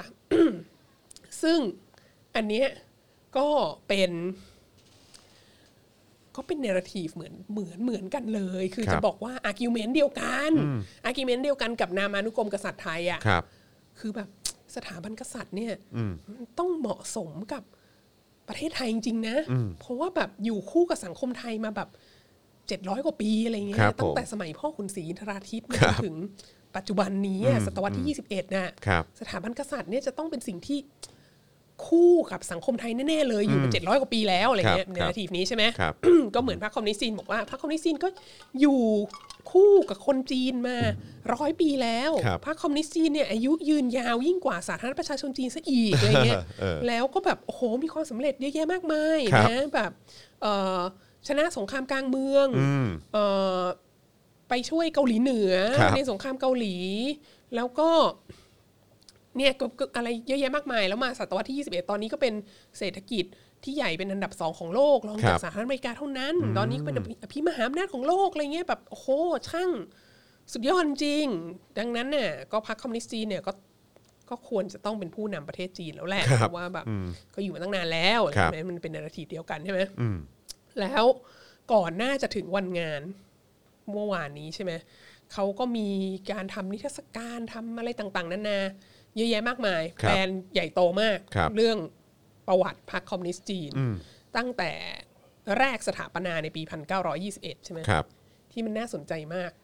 คนที่คนที่มีโอกาสได้ไปดู ครับ ไอ การนำเสนออันนี้ ก็คือว่า ในตั้งในร้อยปีตั้งแต่ 1921 ถึง 2021 เนี่ย ครับ มีส่วนที่แทบจะไม่พูดถึงเลยอะ่ะข้ามข้ามไป เยอะ ข้ามข้ามไปเลยเนี่ย อ่าฮะ สำคัญคือ 20 ปี ระหว่างทศวรรษพันเก้าพันเก้าร้อยห้าสิบถึงทศวรรษพันเก้าร้อยเจ็ดสิบก็คือยุคเหมาอะ อืม ยุคที่เหมาเจ๋อตงเป็นเป็นประธา ข้า นาธิ มเหบรอ ดีอะคือคือข้าม เฮ้ย ขนาดนั้นเลยเหรอ ไม่พูดถึงไม่พูดถึงข้ามไป เราจะไม่พูดเรื่องเอ่อ Great Leap Forward นะ ฮะจริงเหรอเนี่ย ที่แบบทำให้ มีคนอดตายเป็น 10 ล้าน เยอะ คน ข อะ นาด ไรเงี้ย นั้นครับผม เราจะไม่พูดเรื่องการปฏิวัติวัฒนธรรมอะไรเงี้ยหรือเราจะเราไม่พูดแม้กระทั่งแคมเปญการปฏิรูปที่ดิน ซึ่งแบบก็มีคนตายเป็นล้านเหมือนกันอะไรเงี้ย ครับผม คือแบบนโยบายเหล่านี้เนี่ยยุคเหมาอีสเนี่ยข้ามไปข้าม เออ ไป มันคุ้นมากเลยนะ ไม่ ฮะ ไม่พูดถึงไม่ วิ พูด ธี ถึง การแบบนี้คุ้นมาก แล้ว เลย ข้ามมาโผล่มาอีกทีคือแบบสถาปนาสาธารณรัฐประชาชนจีนปี 1949 แล้วไปลบที่สงครามเกาหลี อ่ะ แล้ววุบ สามารถข้ามไปอย่างนั้นได้เล เติ้ ย งเสี่ยวผิงเลย ครับผม ปฏิรูปประเทศอะไรอย่างเงี้ย อืม เออ คืออะไร ก็คือคือบ้านพี่เมืองน้องฮะ เสร็จแล้ว ใช่คำว่าบ้านพี่เมืองน้องฮะ เสร็จแล้ว เออ ยังไงต่อ ก็เราเราก็ข้ามไป มา 20ปี ส่ง นั้นเราไม่ เดียวกัน พูดถึง เออ ครับ แต่ว่าถึงเวลาที่เราจัดงานอะไรเงี้ย ครับ เราก็แบบ โอ้โห ประธานเหมาอันยิ่งใหญ่เออ แล้วก็แล้วก็ต่อมาก็เป็นเติ้งเสือผิงอันยิ่งใหญ่ แล้วก็เป็นเจียงเจ๋อหมินหูอินหูจินเทาแล้วก็มาถึงฉีจิ้นผิง อ่า อันยิ่งใหญ่อะไรอย่างนี้ ครับครับ โดยที่ อันอันเนี้ยคือนาราทีฟที่เขาเล่าว่าแบบ ร้อยปีที่ผ่านมามีใครบ้าง ประธานเหมาเป็นคนก่อตั้งประเทศใช่ไหม ครับ แล้วก็เติ้งเสี่ยวผิงเป็นคนนำเข้าสู่ยุคปฏิรูป แล้วก็จิงเฉิงหมินฮูจินเทาก็รู้จักกันในช่วง 20 ปีที่ผ่านมา ก็เป็นผู้นำก่อนหน้าที่จะมาถึงเอ่อ สีจิ้นสีจิ้น ผิ ผิ ง งใช่ไหม ครับ ดังนั้นก็คือ อันเนี้ยเป็นนาราทีฟโดยที่ข้ามไปไอความพังพินาศของยุคเหมาไม่ว่าจะเป็น Great Leap Forward หรือการปฏิวัติวัฒนธรรมอะไรเงี้ยก็ไม่ต้องไปพูดถึงมันใช่ไห ค ม รับ อันนี้คือเนื้อทีของเขาทีนี้ถ้าเผื่อว่าเราไปดูในรายละเอียดจริงๆอะ ครับ เราจะเห็นอะไรบ้างเกี่ยวกับพรรคคอมมิวนิสต์จีนเราจะเห็นว่า คนที่สถาปนาพรรคจริง ๆอะ ครับ ก็ไม่ใช่เหมานะ อืม แบบ founding fathers บิดาแห่งพรรคคอมมิวนิสต์จีนสองคนที่เขาพูดถึงตลอดเวลาก็คือ เฉินตูซิ่วกับหลีต้าเจ้า อ่ะ เฉินตู ครับผม ซิ่วเนี่ยเป็นเอ่อเป็นบกวารสารเอ่อชิงชิงเหนียนนะ New Youth Magazine ครับ มีชื่อภาษาฝรั่งเศสลาเชอร์เนสด้วยกระแดะมาก แล้วก็เคยเป็นเอ่อคณะบดีอักษรศาสตร์ของมหาวิทยาลัยปักกิ่ง ครับ หลีต้าเจ้าเนี่ยเป็นหัวหน้าบรรณารักษ์มหาวิทยาลัยปักกิ่ง แล้วสองคนนี้ก็เป็นปัญญาชนเรียนจบญี่ปุ่น ครับ แล้วก็มาสายมาร์กซิสเลนินิสอย่างมาก แล้วก็เชื่อสหภาพโซเวียตอย่างมาก ครับ แล้วตอนหลังเนี่ยก็แล้วก็แล้วก็ทำตาม direct directive ของสหภาพโซเวียตที่บอกว่าให้ให้ไปเป็นส่วนหนึ่งของพรรคก๊กมินตั๋ง ครับ เออแล้วก็อยู่มาจนกระทั่งซุนยัตเซน อสัญญกรรม แล้วเจงเคเชกขึ้นมา แล้วเจงเคเชกก็เลยกวาดล้างคอมมิวนิสต์ออกจากพรรคใช่ไหม ครับ แล้วณจุดนี้อ่ะก็เลยมีคนอย่างเหมาที่ขึ้นมาบอกว่า เราร่วมกับพรรคก๊กมินตั๋งไม่ได้แล้วเขาจะฆ่าเรา แล้วเราก็รอให้เราปฏิวัติอุตสาหกรรมไม่ได้แล้ว เราใช้แรงงานอุตสาหกรรมสนับสนุนการปฏิวัติไม่ได้แล้วเพราะว่าเราจะโดนฆ่าตายหมดดังคนั้รั น บ เราต้องใช้เราต้องหันไปใช้ เกษตรกรรม แรงงานภาคเกษตรในการขับเคลื่อนการปฏิวัติอะไรเงี้ย ซึ่งก็เถียงกันอย่างแรงมากกับเฉินตูซิ่ว ครับ อ๋อแล้วในขณะนั้นก็คือรู้สึกจะปี 1927เนี่ยแหละหรือ ครับ พระเจ้าก็โดนโดนจับแล้วก็โดนประหารชีวิต ครับผม ตายไปใช่ไหมฮะก็ก็ออกจากภาพไป เฉินตู่ซิ่วเนี่ยในเวลาต่อมาเมื่อหลังจากที่เหมาแบบขึ้นมามีอำนาจในพรรคได้มากแล้วอะ ครับ ในทศวรรษพันเก้าร้อยสามสิบเนี่ยเฉินตู่ซิ่วโดนขับออกจากพรรคคอมมิวนิสต์คือคนคนสถาปนาพรรคอะโดนขับออกจากพรรค ครับอือฮึ แล้วจำก็ได้เพราะว่าเพราะว่าเคยเอ่อ ใช่ เรื่องนี้ ใช่ เคย เคยพูดเรื่องนี้ คย แล้ว เมื่อ อ่า เมื่อเทปสองเทปที่แล้วก็เพิ่งพูดอยู่เนาะ ใช่ อืม ใช่ ครับผม แล้วก็เลยขึ้นมาเป็นเหมา ครับ ใช่ไหมแล้วเหมาก็เป็นผู้นำ ครับ มาเรื่อยๆเรื่อยๆเรื่อยๆเอ่อแล้วก็นั่นแหละก็เหมาก็ชนะสงครามกลางเมือง แล้วก็สถาปนาสาธารณรัฐประชาชนจีนขึ้นมาอะไรต่างๆ ครับ เอ่อแล้วเหมาก็มีความเชื่อในในแนวคิดเหมาอีสมากใช่ไหมแล้วก็แล้วก็ถูกเอามาใช้อย่างจริงจังมากในช่วงปฏิวัติวัฒนธรรม ครับ เอ่อปฏิเสธระบบตลาดปฏิเสธในทุนทุกรูปแบบอะไรเงี้ยแล้วคก็รับ เอ่อมีลัทธิบูชาตัวบุคคลของเหมาและอะไรต่างๆเอ่อจนกระทั่งเหมาตาย ครับ ก็เติ้งเสี่ยวผิงก็รวบอำนาจขึ้นมาเป็นผู้นำแล้วก็แล้วก็ประกาศปฏิรูปประเทศ ครับ ทีนี้ปฏิรูปประเทศนี่คือแบบ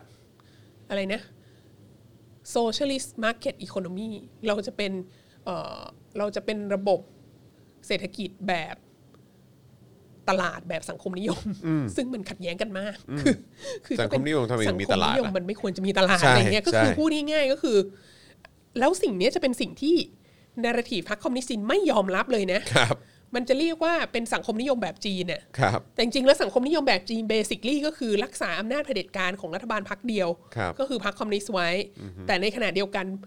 เศรษฐกิจเนี่ยจะเปิดให้เป็นระบบตลาดอะ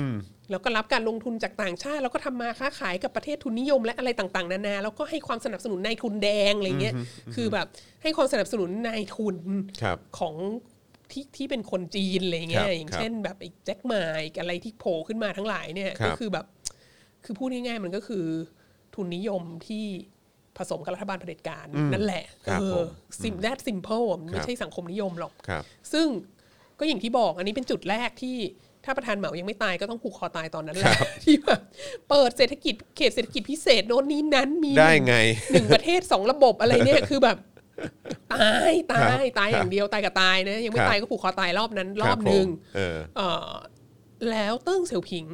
ที่สำคัญมากอีกอย่างก็คือเติ้งเสี่ยวผิงไม่เอาลัทธิบูชาตัวบุคคลเลยนะ อ่า ห้าม ครับผม ห้ามอันเนี้ยน่ากลัวมากอันเนี้ยนำความจิบหายมาให้ประเทศเยอะมาก ครับ ดังนั้นเราจะไม่มีลัทธิบูชาตัวบุคคลอีกแล้ว ตอนที่เติ้งเสียชีวิตเนี่ยก็สั่งไว้เลยว่าห้ามแบบห้ามมีมอสโซเลียม ห้ามเขาเขาเรียกอะไรอ่ะห้ามดองศพไว้เหมือนประธานเหมาอ่ะแล้วก็แบบว่าห้ามนั่นแหละไม่ไม่ต้องทำให้มันเป็นพิธีใหญ่โตอะ ครับ เออ ก็คือมันก็มีพิธีแหละ ก็เจียงเสือหมินก็มาพูดกล่าวไว้อะไรอะไรเงี้ย แต่ว่ามันไม่ได้ทำเป็นยิ่งใหญ่เหมือนตอนเหมาตายอะไร ครั เงี้ บ ย ครับ แล้วก็เราก็มีการแก้คือรัฐมีการร่างรัฐธรรมนูญใหม่ใช่ไหมนี่ก็เคยพูดถึงในตอนก่อนๆแล้วเอ่อส่วนสำคัญอย่างหนึ่งที่ที่แก้ในรัฐธรรมนูญใหม่ก็คือ ประธานาธิบดีให้เป็นได้แค่สองสองวาระ ครับ วาระละห้าปีดังนั้นเขาก็จะอยู่กันคนละสิบปีสิบปี ครับผม เอ่อเจียงเซิงหมินก็อยู่สิบปี หูจินเทาก็อยู่สิบปีเอ่อเพื่อป้องกันไม่ให้มีลัทธิบูชาตัวบุคคล ทีนี้ แต่ แต่พ แต่ อพอสีจิ้นผิงขึ้นมา ก็ปีขึ้นขึ้นมามีอำนาจปีเอ่อขึ้นมาเป็นประธานาธิบดีปีแรกปี 2013 ครับ ผ่านไป 5 ปีคือ 2018 พอเข้าสู่วาระที่ 2 ก็แก้รัฐธรรมนูญตรงนี้ ให้ไม่มีไม่มีจำกัดวาระ ครับ สามารถอยู่ไปได้ตลอด อ ชี ยู่ วิต ไปยาวๆ เออ อันนี้ ครับ ก็อันหนึ่งแล้วเราก็เห็นเห็นแนวโน้มชัดเจนของการสถาปนาลัทธิบูชาตัวบุคคลของสีชิ้นผิง ครับ ขึ้นมานะฮะซึ่งซึ่งซึ่งอันเนี้ยอันนี้คือ อันนี้คือถ้าเติ้งเสี่ยวผิงยังไม่ตายอ่ะ ครับ ก็จะผูกคอตายวันนี้เหมือนกันนะฮะเอ่อ นี่ เพราะ คือผูกคอตายไปไม่รู้กี่รอบแล้วนะ ใช่ใช่แล้วก็แล้วก็อีกอย่างหนึ่งที่ต่างกันมากก็คือว่า ยุคเติ้งเสี่ยวผิง แล้วก็เอ่อเจียงเสี่ยวหมินกับหูจินเทาก็ก็ค่อนข้างพยายามที่จะรักษาแนวทางนี้ก็คือ ให้ เสรีภาพในการมีเขาเรียกอะไรภาคประชาสังคม ครับ มากยิ่งขึ้น คือแบบว่าเอ่อให้ให้เสรีภาพกับกับประชาชนในการเคลื่อนไหวเรียกร้องอะไรต่างๆ อะไรเงี้ยมีมีมากขึ้นอะไรเงี้ย ครับ เอ่ออันเนี้ยมันส่วนหนึ่งมันมากับการ มันมากับการเข้าสู่ระบบตลาดนะ คือเขาก็ต้องคิดว่า ถ้า ถ้าจะให้ในายทุนแดงอะไปแข่งขันกับโลกภายนอกได้อะไปแข่งขันทางเศรษฐกิจเนี่ยถ้าอยากให้ในอนาคตเนี่ยเศรษฐกิจจีนแซงหน้าเศรษฐกิจสหรัฐอเมริกา ถ้าเอ่อบริษัทของจีนเนี่ยจะไปเอาชนะสหรัฐอเมริกาเอาชนะญี่ปุ่นเอาชนะอะไรได้อะคนพวกนี้ต้องมีเสรีภาพในการคิดในการสร้างสรรค์ในการผลิตสินค้าอะไรออกมาที่มันจะแบบว่าสามารถไปซื้อใจของผู้บริโภคนอกประเทศได้อะไรอย่างนี้ใช่ไหม ครับ เออดังนั้นต้องต้องอนุญาตให้มันมีความคิดสร้างสรรค์อะไรพวกนี้ประมาณหนึ่งอะไรเงี้ยแล้วมันก็เลยมีคนอย่างแจ็คหมาเกิดขึ้นมาและอะไรพวกเนี้ย ครับ บริษัทก็ตรึมเลย ใช่แล้วก็ให้มี ที่เกิดขึ้น ให้มีการ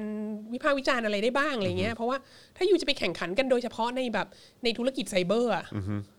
แล้วอยู่แบบควบคุมเสรีภาพสื่ออะแล้วอยู่พยายามควบคุม ไม่ให้ไม่ให้เขาหาข้อมูลได้อะไรปิดกั้น Search Engine อะไรต่าง ๆ เหล่านี้มันก็แบบแล้วแล้วคนของยูจะไปแข่งกับคนของโลกภายนอกได้อย่างไรอะไรเงี้ยคืออคือในระบบตลาดอะการแข่งขันมันเป็นเรื่องสำคัญไง ครับ ครับ ทีนี้สิ่งที่ต่างกันอย่างชัดเจนมาในสมในมาในยุคสีจิ้นผิงคือ ให้ความสำคัญมากที่สุดกับความมั่นคง แล้วก็แล้วก็ยอมแลกเอ่อความเติบโตทางเศรษฐกิจ เพื่อเพื่อรักษาความมั่นคงของรัฐบาลพักเดียวไว้ ครับ แล้วก็มีมาตรการในการปิดกั้นสื่อแล้วก็ใช้ใช้ทรัพยากรจำนวนมหาศาลในการพยายามควบคุมอินเทอร์เน็ต แล้วก็ แล้วก็ไปจัดการกับเนราทีฟทางประวัติศาสตร์ด้วย อันเนี้ยเห็นชัดเจนมากนะคะจากคือจากมีเพื่อนร่วมงานคอลลีกที่สอนประวัติศาสตร์จีน หรือประวัติศาสตร์นี่แหละ สมัยใหม่อะที่ประเทศจีนเนี่ยคือมันก็มันก็มี มันก็มีเขตห่วงห้ามทางประวัติศาสตร์มาโดยตลอดแหละ ก็คือแบบเออไม่ต้องพูดเรื่องปฏิวัติวัฒนธรรมมากอะไรเงี้ยไม่ต้องพูดเรื่องเทียนนันเหมือนมากอะไรเงี้ยคือมันก็จะมีเรื่องที่แบบ เออมันเซนซิทีฟอันนี้เซนซิทีฟอย่าพูดถึงอะไร ค เงี้ รั ย บ อาจจะคล้ายๆกับประเทศเราแบบว่า ครับ ไม่ต้องพูดเรื่องพระเจ้าตากมาก อ่า อะไรเงี้ยเออ ใช่ หรื ใช่ อแบบ ใช่ใช่ใช่ กบฏบวรเดชหรืออะไรเงี้ย อ่าครับ เอ ผม อคือมันเซนซิทีฟก็จะ ข้ามๆไป ข้ามข้ามๆไปใช่ไห ข้าม มข้ามไป เออหกตุลาอะไรเงี้ย เออ ดังนั้นน่ะก็คือในในเคสของจีนเนี่ยมันก็มีมาเรื่อยๆอยู่แล้วแหละ ครับ แต่ว่ามันเห็นการเพิ่มขึ้นอย่างก้าวกระโดดในยุคสีชิ้นผิง คืออยู่ดีๆ อะไรอะไรอะไรอะไรอะไรก็พูดไม่ได้เลยสักอย่าง ตคอน รับ นี้ ผม ก็ฮ่องกงก็พูดไม่ได้ นี่คือกลายว่าโดนห้ามพูดหมดเลยเหรอ ใช่ ฮ่องกงก็พูดไม่ได้ ชนกลุ่มน้อยชินเจียงก็พูดไม่ได้ มองโกเลียในก็พูดไม่ ได้ เอ่อเรื่องเสรีภาพทางศาสนา ก็ไม่ได้ พูดไม่ ได้ เอ่อทุกอย่างอะการเคลื่อนไหว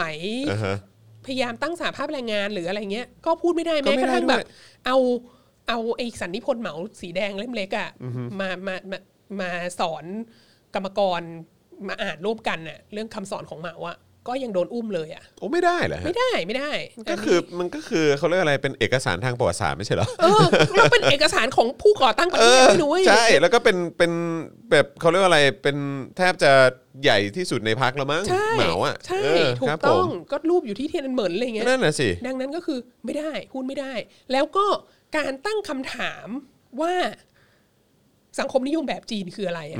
ก็ห้ามตั้งคำถามด้วย ไม่ได้ด้วยเหมือนกัน ไม่ได้ด้วยเหมือนกัน ดังนั้นมันก็คือแบบ ตอนนี้เราก็สงสัยว่าคือ คือเป็นอาจารย์ประวัติศาสตร์ ครับ อยู่ที่ประเทศจีนเนี่ย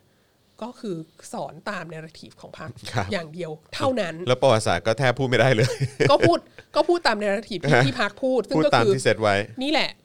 ประธานเหมาตั้งประเทศมา แล้วก็สงครามเกาหลีประสบความสำเร็จ แล้วก็ข้ามมาเติ้งเสือผิงเลย ครับผม เออ แล้วก็ เว้ย มาแล้วเราเราก็สนใจเฉพาะประวัติศาสตร์ตั้งแต่เติ้งเสือผิงมาถึงปัจจุบันดีกว่าอะไรเงี้ยเราไม่ต้องไปแบบ ระหว่างทศวรรษพันเก้าร้อยห้าสิบถึงทศวรรษพันเก้าร้อยเจ็ดสิบไม่ต้องไปพูดถึงมัน แล้วคือแล้วคือเขาไม่คิดว่าแบบประชาชนจะสงสัยหรือประชาชนจะ อ่า ตั้งคำถามอะไรแบบนี้แหละฮะ ทีนี้ ว่าแบบคือ ใช่ คือ ไง คืออย่างเราอ่ะมันมันข้ามไปแบบ คือคือท้ายที่สุดมันคนมันก็กลับมาตั้งคำถามอยู่ดีไงใช่ไหมเหมือนแบบยุคปัจจุบันที่เอาง่าย ๆ อย่างปีที่แล้ว คนก็หยิบยกเหตุการณ์อะไรต่างๆ ขึ้นมาพูดอีกเยอะมาก เออ เอา เออ ภาพที่เราไม่ค่อยได้เห็นในเหตุการณ์ความรุนแรงที่สนามหลวงหรือแบบเนี้ย เออเออเออ ก็มีคนขุดออกมาพูดกันเยอะมาก ใช่ เพราะว่าก็คือมันเหมือนเป็นเรื่องที่ถูกพยายามทำให้ลืม ใช่ หรือว่าในแบบเรียนเราคือแบบแบบเรียนอย่างตอนนั้นใช่ไหมอาจารย์แบงค์ตอนที่เราทำหาเรื่องปะเราทำหาเรื่องปะแล้วแล้วเราแล้วเราไปหอสมุดแห่งชาติแล้วก็ ใช่ ไป ใช่ พยายาม ใช่ หา ว่าในแบบเรียนของไม่ว่าจะเป็นประถมและมัธยมอ่ะพูดถึงเหตุการณ์เดือนตุลาไว้ยังไงบ้าง ใช่ ซึ่งก็เจอแค่แบบย่อหน้าแค่เนี้ย ใช่ เออแล้วก็คือแบบไปเช็คดูว่าเฮ้ยในปีนั้นปีนี้ที่เขามีการตีพิมพ์ออกมาใหม่ มีการรีไวซ์เอ่อไอ้เขาเรียกว่าอะไรแบบเรียนออกมาใหม่อะยังพูดมากขึ้นไหมก็ยังพูดแค่เนี้ยเหมือนเดิมอ่ะ แล้วคือกับขบวนการประชาชนเคลื่อนไหวเพื่อเรียกร้องประชาธิปไตยนะของประเทศนี้นะครับ ที่อยู่ในแบบเรียนนะ ครับ คือ 14ตุ14 ตุลากับพฤษภาธมินใช่ไหม ครับครับ ซึ่งก็คือไฮไลท์ของเรื่องก็คือพระเจ้าอยู่หัวออกทีวี อ่า แล้ว ใช่ ก็จบ ใช่ นั่นแหละคือ ใช่ ไฮไลท์ของเรื่อง ใช่ ซึ่งดิฉันก็ ใช่ ถามว่า อ้าว มันเป็นขบวนการประชาชนตรงไหนวะ ใช่เออแบบเอ้าเอ้ายังไงเนี่ยครับผมโอ้ขอบคุณอาจารย์วัฒนาฮะ ไปนะคะ อ่ ดิฉัน เติมครับ ลืมนะคะ เติมเติม เติม พลังครับ นิดนึง เติมพลังครับขอบคุณ ค่ะ คุณเมอร์ฟี่ด้วยนะฮะ เรา โอ้โห มาถึง คุณ AC 24ด้วยนะฮะ เรามาถึง ครับผม เอ่อ14 ตุลา 6 ตุลา ครับ อะไรกันแล้วนะ ครั คะ บ เราเวลาที่เราจะ เสียงคุกเสียงตารางอะไร ครับ เงี้ยเราก็ เติมให้ด้วยฮะ ต้องช่วยเติมนิดนึงนะ เติม คะ ให้ด้วย ก ครับ องทุนลี้ภัยของสถาบันสุรวัตร ครับผมเอ ค่ะ อนะฮะ ก็อ่ะทีนี้ประเด็นก็คือว่า พอมันเข้ามาถึงยุคไซเบอร์อะ ครับ แล้วมันมีอินเทอร์เน็ตอะ อืม มันจัดการยากมากไง ครับ การควบคุมข้อมูลข่าวสารในยุคอินเทอร์เน็ตเนี่ยมันยากมากใช่ไหมซึ่งก็ก็ก็ว่าไม่ได้คือคือจีนเนี่ยลงทุนในเทคโนโลยีการควบคุมอินเทอร์เน็ตอะ หนักมาก มายาวนานมากตั้งแต่ทศวรรษพันเก้าร้อยเก้าสิบอะ ครับผม เออก็คือแบบพอเริ่มรู้จักอินเทอร์เน็ตก็เริ่มพยายามควบคุมมันเลยทันทีอะไร ครั เงี้ บ ยแล้วก็มีการปิดกั้นตั้งแต่แรกไม่ใช่ว่าแบบโอ้โหอินเทอร์เน็ต แต่เขาก็ ใคร ไว จะ เนอะ ใครจะเข้ามาก็ให้เข้าหมดอะไรเงี้ย Google ก็ยังไม่ได้อยู่ตั้งนานแล้ว ค ก็ รับ Facebook ก็ยังไม่ได้อะไรเงี้ ค ย รับ ทวิตเตอร์อะไรก็คือมีการควบคุม เออ อย่างมาก แล้วก็ ะ น่า คะ สนใจคือถ้าถ้าถ้าถ้ามันเป็นยุคสมัยตอนที่ยังไม่มีไม่มี VPN เนอะ เออ จะเป็นยังไงเนอะสำหรับคนจีนอ่ะอืม ใช่ ครับ เขา ผ ก็ ม เขาก็พยายามควบคุมเยอะ ครับ แล้ว แล้วเขาก็มีเทคโนโลยีในการควบคุมที่ควบคุมได้เยอะมาก ทีนี้ปัญหาที่มันเกิดขึ้นในยุคของสีชิ้นผิงอะซึ่งมันสืบทอดมาจากยุคยุคก่อนหน้านั้นน่ะก็คือยุคตั้งแต่เติ้งเสี่ยวผิงมาจนถึงหูจินเทาเนี่ยมันมีการส่งเสริมให้ให้คนจีนเนี่ยออกไปนอกประเทศ ครับ ให้คนจีนได้ออกไปเรียนในมหาลัยชั้นนำทั่วโลกอะไรเงี้ ครั ย บ ให้คนจีนนักท่องเที่ยวจีนได้ไป ไป ใน เที่ ที่ ยว ต่างๆทั่วโลกอะไรเงี้ ย ซึ่งอันเนี้ยก็เป็นการขยายอิทธิพลของจีนอย่างหนักมากนะ เพราะว่าตอนหลังอ่ะหลายหลายมหาวิทยาลัยในในโลกตะวันตกอ่ะทั้งทั้งอังกฤษทั้งออสเตรเลียเนี่ยมี นักศึกษาต่างชาติจำนวนมากที่สุดก็คือนักศึกษาจีน แล้วนักศึกษาจีนก็รับจริง ๆ อีฉันอยู่ที่ที่มหาวิทยาลัยในประเทศไทยแห่งหนึ่งเนี่ยนะก็ก็เห็นเหมือนกันว่าโปรแกรมอินเตอร์อะช่วงหลังๆเนี่ยโปรแกรมอินเตอร์ที่จะอยู่ได้เนี่ย คือต้องก็เพราะนักศึกได้ษาจีน ต้องได้นักศึกษาจีนมา เลยฮะ เพราะว่านักศึกษาจีนเนี่ย ภาษาอังกฤษเหรอ ใช่โปรแกรมภาษาอังกฤษนี่แหละเอ่อเพราะว่าเพราะว่านักศึกษาจีนมาแล้วมีตังค์ไง เออเออเออ นักศึกษาต่างชาติอื่นๆ โดยเฉพาะ ครับ ใน ผม อาเซียนและอะไรเงี้ยมาแล้วชอบขอทุนไง ครับ ไม่มีทุนให้ก็ไม่มาอะไรเงี้ยแต่นักศึกษาจีนนี่แบบ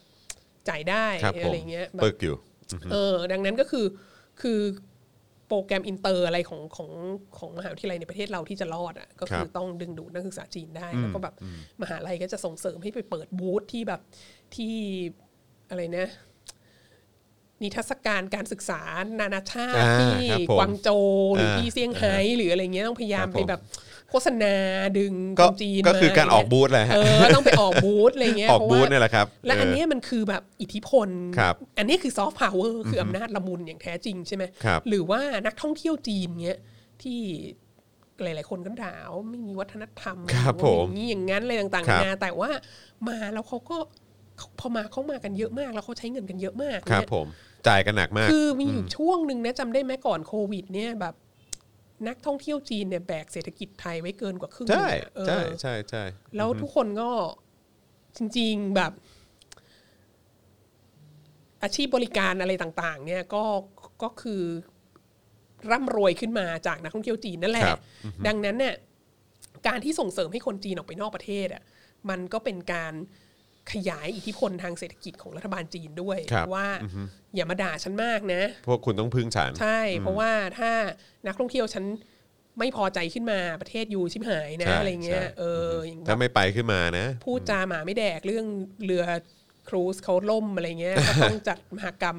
ข้าวเหนียวมะม่วงขอเข้ามาอะไรเงี้คยรับผม คือแบบ ให้มันดีๆ นะเอย่อา อ มาอย่ามาว่าประเทศฉันนะ เพราะว่าเพราะว่าเธออะพึ่งพิง โอ้ยแต่เอ ป อ ระเท ไอ้ ศฉันทางเศรษฐ ไอ้ กิจ ตอนไอ้ตอนเลี้ยงเลี้ยงเลี้ยงข้าวเหนียวมะม่วงนี่มันแบบใช่ไหมมันคือข้าวเหนียวมะม่วงปะ ใช่ ตอข้าวน เหนี นั้ ยวน มะม่วง คือแบบมันมันไปกันใหญ่จริงๆนะ เออ ตอนนั้นน่ะเอ ใช่ อครับ ผม ก็ แล้วอันนั้นคือจัดโดยใครนะประวิตร ใช่ ไหม ใช่ ประวิตร ก็ นะครับ ทำอะไรให้เราภาคภูมิใจในความเป็นไทยเสมอ ครับผม นะคะ ทีนี้ปัญหามันก็คือว่า คนจีนเนี่ยก็ออกนอกประเทศ เยอะใช่ไหม ครับ แล้วก็ขยายอิทธิพลของจีนเยอะใช่ไหมแต่ปัญหาคือพอคนจีนมันออกไปนอกประเทศเยอะอะนอกประเทศจีนเนี่ยมันก็ไม่มีการควบคุมอินเทอร์เน็ตอย่างนี้ไง ครับ ออกไปข้างนอกก็โอ้โห อยู่ดีๆ ก็เล่น Facebook เขาก็ ได้ อู้ฟู่ ดีๆ เลยสิ เขาก็แบบ เออ เขาก็แล้วยิ่งตอนหลังทำให้มีแบบไฟลท์ตรงอนุญาตให้คนจีนบินไปไต้หวันได้ แล้ว ครับ บิน ผม จากบินจากเซี่ยงไฮ้ไปไทเปได้ แล้วในไทเปก็มีแบบอุตสาหกรรมการพิมพ์ภาษาจีนที่ใหญ่ที่สุดเลยเงี้ยแล้วคนก็ไปซื้อหนังสืออะไรต่างๆนานาแล้วก็อ่านอะไรพวกเนี้ยเป็นภาษาจีนได้อะไร ครับ เงี้ย อือฮึ คนก็ คนก็ตาสว่างกันใหญ่เลยแย่แล้วทำยังไงดีอะไรเงี้ยเออ นั่นแหะสิ คือมันจะคุมได้ยังไงเนาะ ใช่ ทีนี้ทีนี้มันก็แรกแรกๆใช่ไหมแรกแรก ๆ มันก็มีวิธีการที่บอกว่าเอ่อเศรษฐกิจของจีนกำลังโต ครับ มาก แล้วก็เอ่อลูกหลานจีนที่ออกไปเรียนในต่างประเทศอ่ะ ครับ ก็อยากจะกลับไปทำงานในประเทศจีน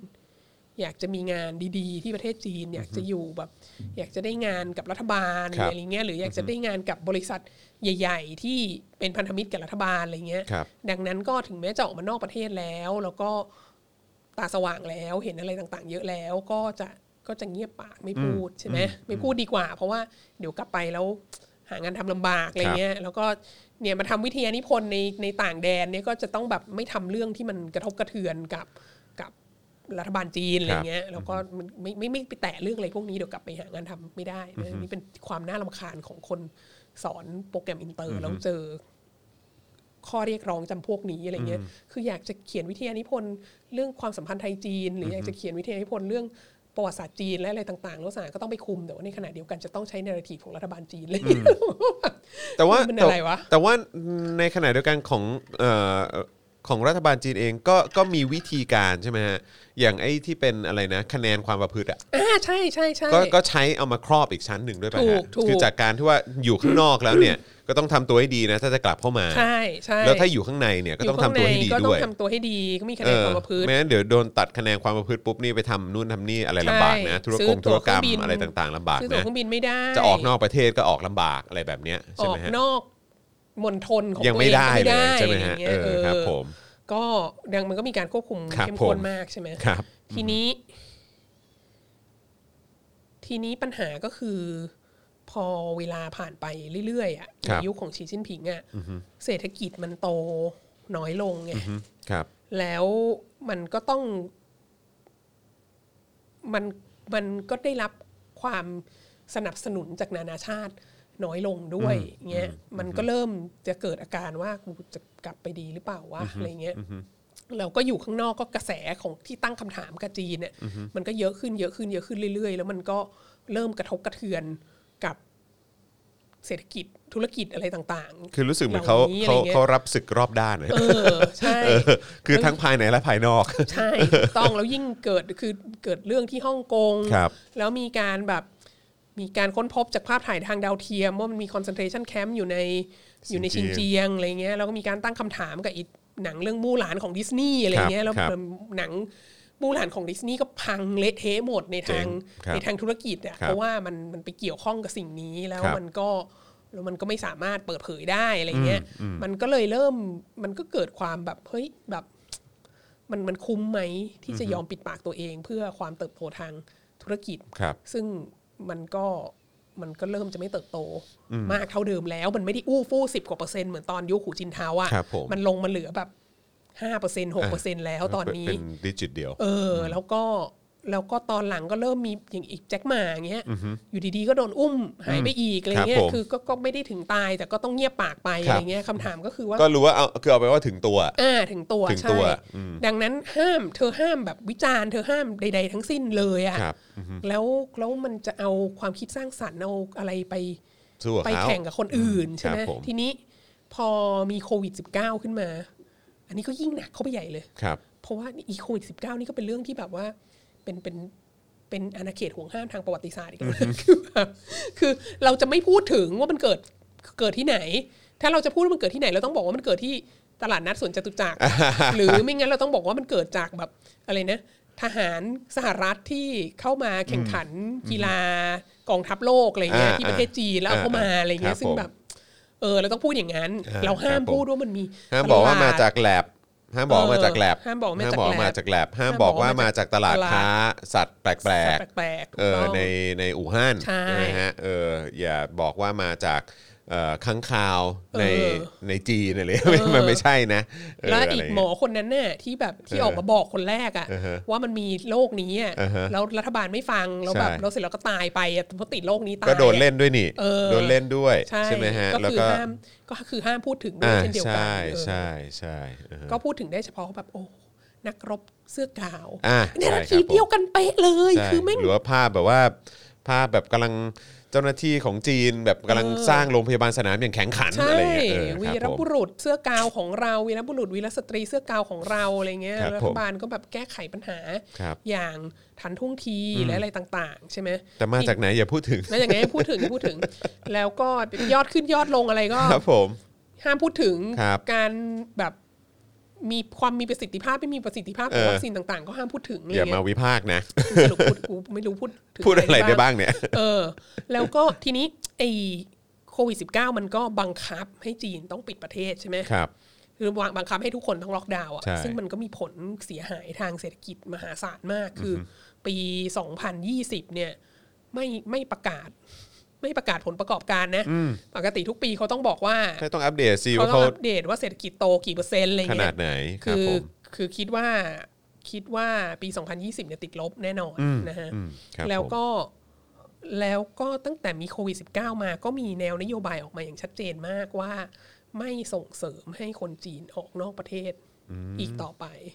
อ๋อเหรอฮะ ก็คือว่าให้อยู่ในประเทศแล้วส่งเสริมการท่องเที่ยวภายในประเทศ ก่อนส่งเสริมการ ใช่ ศึ ไหม กษา ฮะ ภายในประเทศ แล้วก็พวกมหาวิทยาลัยต่างประเทศที่จะที่จะรับคนจีนเนี่ยก็รู้ไว้ด้วยนะว่าตอนเนี้ยมันมีกฎหมายความมั่นคง ซึ่งถ้าคุณไปแตะไอ้พื้นที่ห่วงห้ามทางประวัติศาสตร์ต่าง ๆ ที่รัฐบาลจีนสั่งไว้ไม่ไม่ไม่ให้พูด ซึ่งตอนนี้ก็คือเบสิคลี่ทุกเรื่องแล้วอะ ครับ นะก็ โอ้นี่นี่ จะมี นี่ ปัญหา ลามมาถึงตรงนี้เลย แม้ คือ แม้กระทั่งในมหาวิทยาลัยในต่างประเทศ ใช่ ที่รับนักศึกษาจีน ใช่ก็คือก็ก็คือเขาก็ต้องตัดสินใจอะว่าเขาจะสอนเรื่องพวกนี้ไหมคือถ้าเขาสอนเรื่องพวกนี้อะ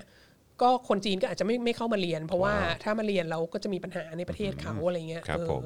ก็ก็มีมีบางมหาวิทยาลัยอย่างที่เคยเคยพูดในรายการนี้แหละว่าอย่างโซแอสเงี้ย ครับ ก็ออกมาบอกว่าโอเคเราจะไม่พูดเรื่องฮ่องกงนะอะไรเงี้ยคือเพื่อ เพื่อเพื่อเซฟนักเรียน สุด ของเรา จริง อะไรเงี้ยเอ สุด อ จริง ซึ่งอันนี้ก็แบบ เออ คนเราจะยอมแบบ มหาวิทยาลัยชั้นนำของโลกนี่จะยอมแบบสละเสรีภาพทางวิชาการเพื่อเอาเงินนักเรียนจีนไหมอะไรเงี้ยแต่แต่แต่จริง ๆ ประเด็นก็คือเศรษฐกิจจีนก็ก็ก็โตช้าลง ใช่ เรื่อยๆ แล้วก็ คือเอาตรงๆก็คือชะลอแล้วแหละ ใช่แล้วก็ ดังนั้นคนจีนก็อาจจะไม่ได้มีเงินที่จะออกไปได้มากขนาดนั้นควแล้รับ สองก็คือรัฐบาลณเวลานี้ก็คือไม่ส่งเสริมให้ออกไปด้วย อืมอืม ทีนี้ นี่แหละ มาถึงที่สุนทรพจน์ของสีจิ้นผิงเมื่อวานนี้ เมื่อวานนี้ครับ และระหว่างนี้ก็เติมพลังชีวิตให้กับพวกเราได้ โอ้โห ครับ โอ้โหวันนี้อาจารย์วัฒนา อาจารย์วัฒ แหม่นาท็อปฟอร์ม สงสัยต้องส่งเทปนี้ ไม่ลืม ให้ให้เอ่อผู้ดำเนินรายการของเราทุกท่านดูนะฮะเป็นเป็นเอ่อเป็นแนวทาง ดิฉันชอบสั่นสั่นกระดิ่งอยู่แล้ว แนวทางในการจัดรายการฮะเออครับผมชอบตรงเนี้ยแหละฮะ ชอบมากเลยสมัยก่อนอะไรนะ จัดงานประชุมวิชาการของหน่วยงานราชการ แล้วมันต้องแบบควบคุมเวลาหนักมาก เขาจะมีแบบมีไอ้ไอ้กระดิ่งแบบที่ทุบๆอะ อ่าอ่าใช่ใช่ใช่ใช่ เออ แบบว่าเหมือนกดกดๆใช่ไหมเป็น ใช่ แบบเออ ใช่วัสนา เบ ช ล อบทุ เบล บมากเลย เออเออครับผม เป็นคนชอบ จะหมดเวลาแล้วค่ะหมดเว ทำ ลา เสี แล้วยงค่ะ อะไรอย่างนี้นะคะ ช่วย อย่างนั้น ช่วยคุมเวลานิดนึง ค่ะ ก็นะคะช่วยเติมนิดนึง เติมเข้ามาครับ เติมพลังชีวิตเข้ามาหน่อยครับผม ใช่กระดิ่ง นฮ เรียกวิญญาณถูกต้องค่ะ าใช่ครับ อ่า ผม กระดิ่งเรียกวิญญาณ ค่ะทีนี้อ่ะกลับมาที่สีสีจิ้นผิงขอบ ท งเรา เอ่อสุนทรพจน์ เมื่อวานนี้ เมื่อวาน คุณ นี้ สุนทรพจน์สุนทรพจน์อะไรอัน ครับนี้น่าสนใจมาก เป็นไงฮะ คือ พอมาถึงสีจิ้นผิงเนี่ยมันกลายเป็นไฮบริด ก็คือว่ามันก็ยังต้องการจะเป็นทุนนิยมอยู่นั่นแหละ แต่มันต้องบังคับเรียกว่าสังคมนิยมแบบจีนใช่ไหม ครับ มันต้องการจะเป็นทุนนิยมที่อยู่ภายใต้เผด็จการพรรคเดียว คืออยากเป็นทุนนิยมที่เป็นเผด็จการว่ากันดีก ใช่ ว่า ก็คืออก็คืออยากเป็นเหมือน อยากเป็นแบบที่เติ้ง อยากให้เป็นนี่แหละ ครับ อเป็นทุนนิยมแล้วก็ แต่ยังอยากคุม ใน ประชาชน ใช่ อ ใน ยู่ ทางในทางการเมืองเนี่ยก็คือเป็นเผด็จการพรรคเดียว ครับ แต่ว่าเนื่องจากมันมีการขยายตัวของโลก อินเทอร์เน็ตโน้นนี้นั้น แล้วคนจีนก็ออกไปนอกประเทศเยอะมากแล้วและอะไรต่างๆ แล้วแล้วมันเริ่มมีการตั้งคำถามมีเริ่มอะไรคือเริ่มเอาไม่อยู่แล้วเนี่ ครั ย บครับ เพราะว่าเพราะว่าไม่สามารถจะครอบหัวประชาชนได้ ได้แล้ว อย่างเบ็ดเสร็จเท่าที่ควร เพราะว่ามันมีปัญหาเรื่องอินเทอร์เน็ตแล้วมันมีปัญหาเรื่องการเดินทางออกนอกประเทศอะไรอย่างเงี้ย ครับ เอ่อดังนั้นน่ะก็เลยต้องเป็นระบบไฮบริด อืม ที่ผสมเติ้งกับเหมาอะ ครับ ก็คือว่าในขณะที่เป็นเปิดกับตลาดโลกใช่ไหมเป็นเศรษฐกิจระบบตลาดใช่ไหมก็สร้างลัทธิบูชาตัวบุคคล ครับ แล้วก็ผลักดันกระแสชาตินิยมใหม่ อืม แล้วก็ไปโบยว่าเป็นความผิดของพวกต่างชาติจักรวรรดินิยมอะไรต่างๆอย่างเงี้ย เนี่ยที่ที่มาเสี่ยมให้ประชาชนของเราอ่ะต่อต้านพรรคคอมมิวนิสต์จีน สะดวกสบายคเอรับ อคือทุกสิ่งทุกอย่างที่เขาบอกว่าพรรคคอมมิวนิสต์จีนไม่ดีอ่ะไม่ว่าจะเป็นเรื่องของเอ่อครูอาจารย์ที่สอนเรื่องการปฏิวัติวัฒนธรรมหรื ครั อบ แบบ ตั้งคำถามเรื่องเกี่ยวกับการปราบปรามในฮ่องกงว่ามันหนึ่งประเทศสองระบบจริงหรือเปล่าหรืออะไรเงี้ยคือหรือหรือมาบอกว่าแบบเอ่อโควิดสิเเกิดที่วู่ฮั่นอะไรเงี้ย เออเออ ทั้งหมด ครับผม เนี่ยมันเป็นแบบพวกมหาอำนาจจักรวรรดินิยมอ่ะ พยายาม น จะรังแกเรา มรังแกเรา อืม มันเป็น ครับ ความ ผม ผิดของสหรัฐอเมริกาที่แทรกซึมเข้ามา ครับ มันเป็น ผม ความ ผิดของแบบพวกแบบสหภาพยุโรปสหราชอาณาจักรอะไรเงี้ยที่แบบเราไปแล้วก็คนของเราไปแล้วก็ได้รับข้อมูลอะไรที่ถูกล้างสมองอะไรเงี้ยหรือญี่ปุ่นหรือเกาหลีใต้อะไรพวกเนี้ยคือพวกเนี้ยที่จะมารวมหัวกันทำแบบว่าอะไรนะ build back better อะไรเนี่ยมันก็คือแบบจักรวรรดินิยมอ่ะมันแบบมันทนไม่ได้ที่จีนจะกลับมายิ่งใหญ่อีกครั้งอะไรเงี้ ค ย รับผม มันก็ ก็เลยมารังแกเราอย่างนี้อะไรเงี้ยแต่ว่าเราจะไม่ยอมให้มันรังแกเราอีกต่อไปนะ เราจะแบบถ้าใครต้องการจะหนีหรือสีที่ผิงก็บอกว่า อันนี้อันนี้แปลมาคร่าวๆนะก็คือว่า ถ้าใครถ้าภัยจากต่างประเทศพวกจักรวรรดินิยมตะวันตกอะไรพวกนี้ทั้งหลายเนี่ยมันต้องการจะแบบมาแยกพรรคคอมมิวนิสต์จีนกับประชาชาติจีนออกจากกันน่ะมาเสี่ยมให้เราทะเลาะกันน่ะ ทำให้เราแตกกัน ใช่ มันก็จะต้องหัวของมันเนี่ยก็จะต้องถูกกระแทกเข้ากับกำแพงเหล็ก อันยิ่งใหญ่แห่ง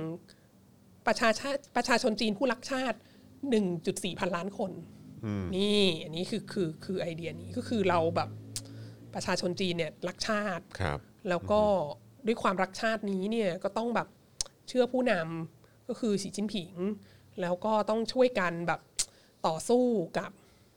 ไอีพวกจักรวรรดินิยมต่างชาติ ภัยความมั่นคงจากต่างชาติที่เข้ามาอะไรเงี้ยจริง ๆ แล้วอ่ะเราไม่มีปัญหาอะไรเลย จริง ๆ แล้ว คนฮ่องกงก็ก็รักชาติมาก แต่ว่า แต่โดนเสียม โดนเสียมจากอีอังกฤษเนี่ยมันไปแล้วมันไม่ไปจริงมันมาเสียมให้แบบคนฮ่องกงไม่รักชาติ แล้วก็ มันเสียผลประโยชน์ไง ใช่ มันเสียฮ่องกงไปไง ใช่ เออ แล้วก็ อะไรเงี้ย แบบแล้วก็ในชินเจียงอะไรเงี้ยก็ก็ไม่มีปัญหาอะไรเลย แต่ว่าแบบชาติตะวันตกก็มากล่าวหาแบบไม่มีหลักฐาน แต่ว่าเขาจะเข้ามาตรวจสอบก็ไม่ให้อะไรเงี้ยเออ แล้วก็ในทิเบ คือ ต คน ในอะไร บางค ต่าน ง มันก็เป็นอาชญากรจริงๆอะ ๆ ไรอย่างเงี้ยเ คือ ก็ ทั้ แบบ งหมดนี้คือแบบพวกภัยต่างชาติเนี่ยพยายามจะเข้ามาแทรกแซงเรา ดังนั้นน่ะเราก็ต้องแบบ ต่อต้านมันอะไรเงี้ย เออ แต่มันตลกนะ คือแบบว่าเมื่อวานนี้สีจิ้นผิงพูดถึง Iron Iron Wall Iron Great Wall Iron Wall เกรด เอ ไอ อ รอนวอล เออ ใช่ไหมฮะกำแพงกำแพงเหล็ก เหล็ก ที่เราจะเอาไอ้ไอ้พวกเอ่ออะไรนะ ต่างชาติที่มันจะมาเสี่ยมทำให้เราแตกกัน ใช่ ทั้งทั้งที่เรารักกัน ใช่ เออเนี่ยจับมันโขกจับมันกระแทกเอาให้มัน เออ แบบว่ารู้ซึ้งถึงสิ่งนี้ถึงความรักในชาติของพวกเราอะใช่ไรเงี้ยเออ ใช่ แต่ในขณะเดียวกันมองกลับมาที่เกาะเกาะหนึ่งในประเทศกาลาแลนด์ เออ ก็มีผู้นำคนหนึ่งที่ บอกตัวเองเป็นเผด็จเอ้ยเป็นเป็นผู้นำที่ที่แข็งแกร่งเนี่ยที่เป็นคนดีเนี่ย ก็พูดถึงปราสาททราย ใช่เออ คือเขาคือเขากำแพงเหล็กนู่นนั่นนี่นะ กำแพงเหล็ก ส่วนอันนี้ก็ ใช่ ปราสาททรายนะ ปราสาททราย เนี่ยเราเต็มไปด้วยแบบว่าเออหินดินทรายอะไรต่างๆ ที่จะก่อขึ้นมาให้มันแข็งแรงแล้วก็ชาวต่างชาติก็มาเที่ยวกันอะไรอย่างเงี้ย คือ แบบ เราก็ดูแบบตอกต่อยใช่ไหมเฮีย ก็ก็ปราสาททรายก็เหมาะกับเห็บสยามโม เอ ดล อใช่ใช่ใช่เออมันก็คงเหมาะกับมึงอ่ะส่วนเขานี่ก็โอ้โหแบบว่ากูเป็นกำแพงเหล็กที่แบบว่าไม่สามารถฝ่าเข้ามาได้ ในความรักชาติของพวกเรา ที่เรามีร่วมกันอะไรเงี้ยเออส่วนนี้ก็ปราสาททรายค่อยๆก่อเข้ามาบินเข้ามานะ เดี๋ยวเดี๋ยวไปกดล็อกบนปลดล็อกบนจอ LED แป๊บนึง ถูกต้อง ไม่แต่ว่าของเขาอ่ะ กระจอกสัตว์ ของเขาอ่ะก็ นี่บอกว่าผู้นำเรานี่ทำไมโคตรเบียว ครับเขามีไอรอนแมนอีกคนมีไอรอนวอลส่วนประเทศนี้มีแซนแคสเซิล ซึ่งจริง ๆ แล้วคือ คือแซนบ็อกซ์ฮะ แซนบ็อกซ์ ครับผม ซึ่งจริง ๆ แล้วคือกระบะทรายแมว ครับผม เออแมวขี้ หรือไม่ก็เป็นแบบกระบะให้เด็กเล่นน้ำอะ เออ เอ้ยให้เด็กเล่นทรายเฉยๆเอ อครับผมว่ากูจะบ้าตาย แต่คือแต่แต่พูดถึงในแง่นี้นะ ครับ สีจิ้นผิงอ่ะก็มีกำแพงเหล็ก อันเป็นประชาชนจีนผู้รักชาติ 1.4 พันล้านคนน่ะ ครับ เขาก็สามารถจะพูดอะไรอย่างนี้ได้มากกว่าประเทศเรานะ อ๋ออยู่แล้วฮะ เพราะว่าเขาก็ฉีดวัคซีนให้คนของเขานะ ครับ เออ แล้วอย่างรวดเร็วและอย่างมีประสิทธิภาพมากนะว่าว่าจริงๆเขาก็เขาก็ทำได้ดีมากนะ แล้วงานเมื่อวานน่ะ คนก็มาร่วมเป็น เยอะเลยใช่ไหมฮะ เยอะอ่ะไม่รู้คือคืออย่างน้อยต้องหลายหลายหลายหมื่นเลยอ่ะ ก็ไม่แปลกเนอะก็ แล้ว คง ก็ ก็คงมาเยอะอยู่ แล้วก็ไม่ไม่มีใครสวมหน้ากากเลยนะ อ๋อเหรอฮะ เออ อ แล้ว ซีโนฟาร์มไง ใช่ อิตา ซลีีโนฟา Sinopharm ร์มใช่ใช่เขาใช้ซีโนฟาร์ม ซึ่งแบบว่า แล้วก็พวกพวกสื่ออะ ครับ สื่อต่างชาติที่จะเข้าไปอ่ะก็คือต้องแบบฉีดวัคซีนแล้วแล้วต้องเป็น อ่า วัคซีนที่ได้รับการยอมรับด้วยนะ อ่าฮะ แล้วก็ต้องมีการทั้งเจาะเลือดทั้งสวอปอะไรแบบ ครับ ทุกแบบทุก 24 ชั่วโมงอ่ะ ครับผม แล้วก็แล้วก็ต้องนั่งรถบัสของที่รัฐบาลจัดให้อะจากที่พักของท่าน ซึ่งแบบได้รับการรับรองจากรัฐบาลแล้ว แล้วก็ ว่าปลอดภัย ว่าปลอดภัยแล้วก็ส่งมาส่งที่ที่ที่สถา ที่งา นี น ที่ที่จะให้แบบทำข่าวที่งาน แล้ว ค พ รั อบ ผม จบงานแล้วก็ส่งกลับไปที่โรงแรมที่กักตัว อ่า อะไรเงี้ย ครับผม ดังนั้นมันคือแบบเขาก็ควบคุมแบบโอ้โห เข้มข้นมากอะไรเงี้ยคือคือเอาจริง ๆ ว่าถ้าถ้าเป็น แต่อย่างไรก็ดีคนจีนก็ยังกก็ก็มีเสียงบ่นกันอยู่นะว่าแบบเริ่มต้นช้าอะไรเงี้ย แต่ว่า เริ่มต้นช้าคืออะไรฮะคืองานเริ่มช้าเหรอ ไม่ใช่ไม่ใช่หมายถึงว่าการการจัดการกับโควิด เนี่ย อ๋อ มันช้า อืม มันช้าไปนิดนึงอะไรเงี้ย ครับผม คือมันใช้เวลาในการปกปิดห้ามบอกใครอยู่นานมาก ครับ อะไรเงี้ ผม ยจนหมอคนนั้นเขาตายอะไรเงี้ย ครับครับ เออ แต่ว่า จนจนมันลามไปกันใหญ่ละ แต่ว่าพอหลังจากที่เขารู้สึกว่าเออเขาจะต้องจัดการเรื่องนี้แล้วเนี่ย ครับเขาก็ประสิทธิภาพในการฉีดวัคซีนให้ประชาชนและ ก็ อะ ไว ไร อยู่ ต่างๆก็ค่อนข้างไวมากอะไรเงี้ยซึ่ง เป็นสิ่งที่ไม่อาจ ไม่อาจพูดได้ในประเทศเรา โอ้ยอย่าเทียบกันเลยฮะ ที่แบบว่า โอ้ยแย่แล้วแบบโรงพยาบาลในกรุงเทพจะเลิกแบบเลิกตรวจโควิด แล้วแล้วเลิกรับโควิดโคคนเป็น ไม่รับ โควิด เตียง แล้ว ไม่รับเตียง ออ ICU แล้วนะ เพื่อที่ว่าเราจะได้ส่งคนที่เป็นโควิดในกรุงเทพไปให้ได้รับการรักษาตามแบบชนบทอะไรเงี้ย ใช่แล้วก็ตอนนี้ก็เริ่มมีการแบบว่าเกณฑ์เอาหมอจากจากต่างจังหวัดเข้ามาด้วยนะฮะ ก็มีการมีการแพร่กระจายโควิด ให้ทั่วถึงกันอะไรเงี้ย ครับ แล้วก็แล้วก็มีมีใครบอกเข้ามาอีกว่าตอนเนี้ยไป ถ้าจะไปประเทศจีนเนี่ยถึงแม้จะฉีดซีโนแวคแล้วอะ่ะ ครับ ก็ยังต้องถูกกักตัว 14 วันนะเพราะว่าตั้งแต่มีไอ้ เอ้า สายพันสายพันธุ์เดลต้าเข้า อ๋ มา อ เนี่ย ครับผม เออเขาก็เขาก็ยอมรับว่าซีโนแวคมันมันจัดการกับสายพันธุ์เดลต้าไม่ได้ ครับผม ดันั้นก็เขาก็ต้องบังคับให้ให้เอ่อกักตัว 14 วันอยู่ดี ถึงแม้ว่าจะฉีดวัคซีนแล้ว ฉีดวัคซีนของประเทศเขาแล้วอะไร ครับผ เงี้ ม ยเออ ก็ แต่อันนี่คือพูดถึงแค่ซีโนแวคปะคงถ้าถ้าถ้าถ้าซีโนฟาร์มก็คงไม่ได้นั่นปะ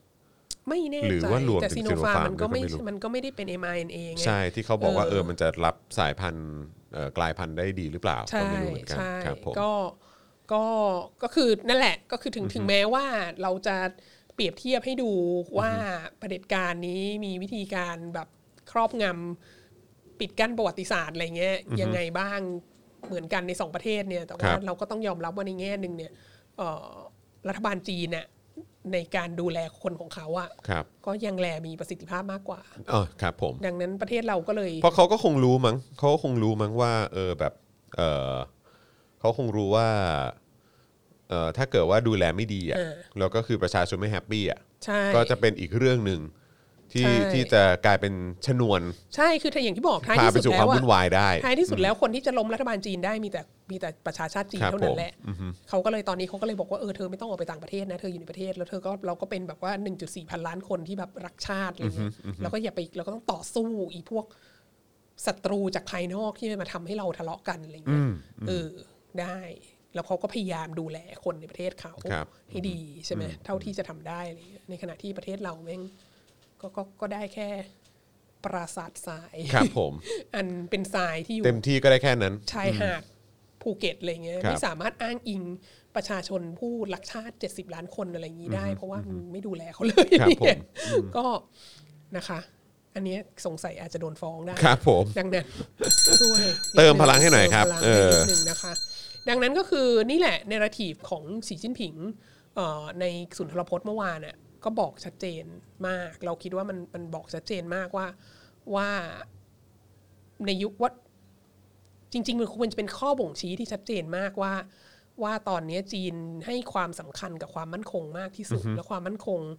และการที่รัฐบาลต้องให้ความสำคัญสำคัญกับความมั่นคงมากกว่าเศรษฐกิจน่ะ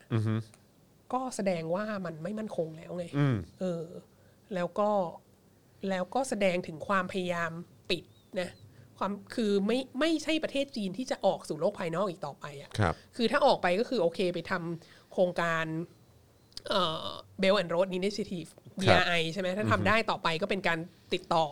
ระหว่างรัฐบาลกับรัฐบาลอะไรเงี้ย แต่ว่าก็จะไม่ส่งเสริมนักท่องเที่ยวออกไปนอกประเทศ ไม่ส่งเสริม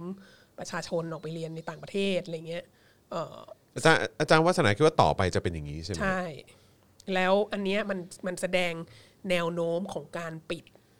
ปิดตัวเองมากยิ่งขึ้นเพื่ออปิดเพื่อรักษาความมั่นคงไง ของตัวเอง ของตัวเอง อันเนี้ยมันมันเป็นพฤติกรรมเกาหลีเหนือไง ครับ คือแบบว่าเราปิดอยู่นี้เพราะว่าภายในขอบขันทศีมาของประเทศเราอะ่ะ เรา เอาอยู่ ควบคุมอินเทอร์เน็ตได้ ครับ เราควบคุมข้อมูลข่าวสารที่ประชาชนรับรู้ได้ เราบอกเขาได้ว่าความผิดทุกอย่างมันเป็นความผิดของต่างชาติอะไรเงี้ยแล้วประเทศเราดีที่สุดอะไรเงี้ยเออ แต่จะทำอย่างนั้นได้ก็คือต้องแบบไม่ให้ประชาชนออกนอกประเทศอ่ะเออ ซึ่งณเวลานี้อะดูเหมือนว่าเออจะละจากสุนทรพจน์ของสีจิ้นผิงเมื่อเมื่อวานก็คือดูเหมือนว่า เลือกความมั่นคงก่อนก่อนเศรษฐกิจซึ่งก็เป็น ซึ่งถ้าอย่างนั้นฟังดูแบบนี้ปุ๊บ ก็เตรียมตัวกระทบเราแน่นอนอ่ะ ใช่ใช่ เพราะเราก็มีความเคยชินกับ ถูก กับเงินนักท่องเที่ยวจีน คืออย่า หรือ คิด อะไรพวก ว่า นี้เย หม อะ ดโควิดแล้วนะท่องเที่ยวจีนจะมา จะกลับ ขึ้น มา ใช่ เยอะเหมือนเดิม แล้วอย่าคิดว่าหมดโควิด แล้วนักศึกษาจีนจะมามากขึ้น ครับผม จริงๆเราอาจจะต้องเปลี่ยนไปเป็นแบบเรียนเรียนออนไลน์เขาก็อาจจะไม่มาก็ได้ถ้าเผื่อ อาจ ว่า จะไม่มา เธอ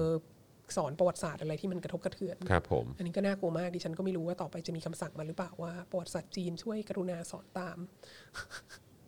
ตามแนวทีของรัฐบาลจีนด้วยนะคะอเงี้ย ไม่รู้จะมีการส่งคู่มืออะไรมาห เอ รือเปล่า อ นะฮะ เออ เออ ส่งคีย์ คู่มือมาว่าเออแบบต้องพูดแบบนี้พูดได้ประมาณนี้อะไรอย่างเงี้ย ใช่ เอ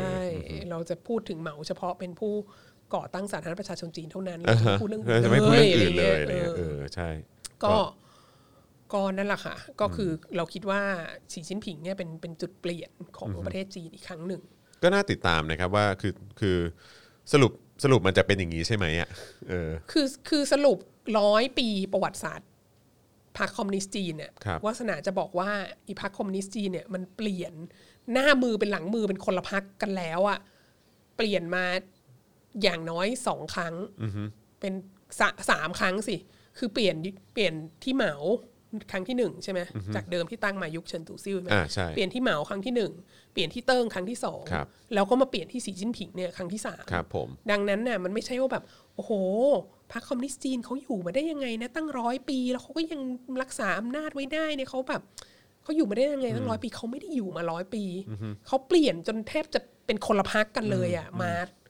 มาหลายรอบมากอะแล้วพรรคของสีจิ้นผิงตอนนี้ก็ไม่ใช่พรรคเดียวกับพรรคของเติ้งเสี่ยวผิงด้วยซ้ำไป ครับผม มันเป็น แล้วก็แล้วก็ไม่ใช่พักแบบตอนสมัยเหมาแน่นอน ใช่ แล้วเขา ไม่ใช่ ก็ แน่นอน เพิร์ชผู้นำยุคก่อนหน้านั้นและอะไรต่าง ๆ เนี่ยเพิร์ชกัน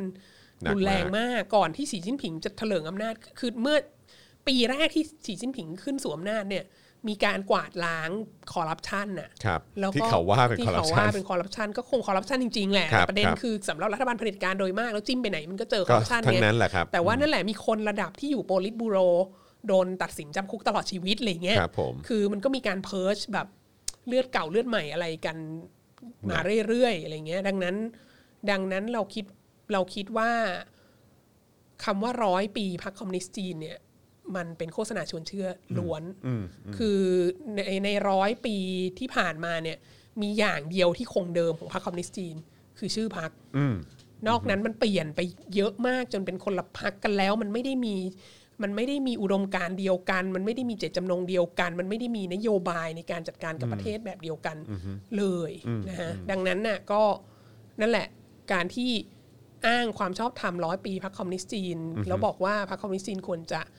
ได้ปกครองประเทศจีนต่อไปอ่ะ มันก็ make sense เท่าๆกับที่อ้างนามานุกรมกษัตริย์ไทยที่บ ครั อบ กผว่าม ประเทศเรามีสถาบันกษัตริย์มาตั้งแต่สมัยพ่อขุนศรีอินทราธิราชแล้ว ครับ ดัง ผ นั้ ม นประเทศเราก็จะต้องอยู่คู่กับสถาบันกษัตริย์อะไรเงี้ยคือมันไม่ make sense ที่จะ คือทั้งนี้ไม่ได้ต่อต้านสถาบันกษัตริย์นะคะต้อง ไม่แต่แค่ บอกว้รงนี้ แต่แค่จะบอกว่าเหมือนแบบเหมือนจีนแบบว่าดูสิ 100 ปีพรรคคอมมิวนิสต์อะแต่คือแบบว่าคือคุณกำลังใช้พรรคคอมมิวนิสต์ซึ่งได้เปลี่ยนไปแล้วอะ ใช่ มีแค่ชื่ออย่างเดียว คือ ส่วนอันนี้ก็เหมือนกันอันนี้ก็คือเป็น คือ การบอกว่าเนี่ยเอ่ อ คืออย่างที่อาจารย์วัฒนาบอกก็คือไม่ได้มีไม่ไม่ได้ต่อต้านหรืออะไรพวกนี้เกี่ยวกับเรื่องของสถาบันนะแต่คือหมายถึงว่าเฮ้ยการที่การที่พูดยกขึ้นไป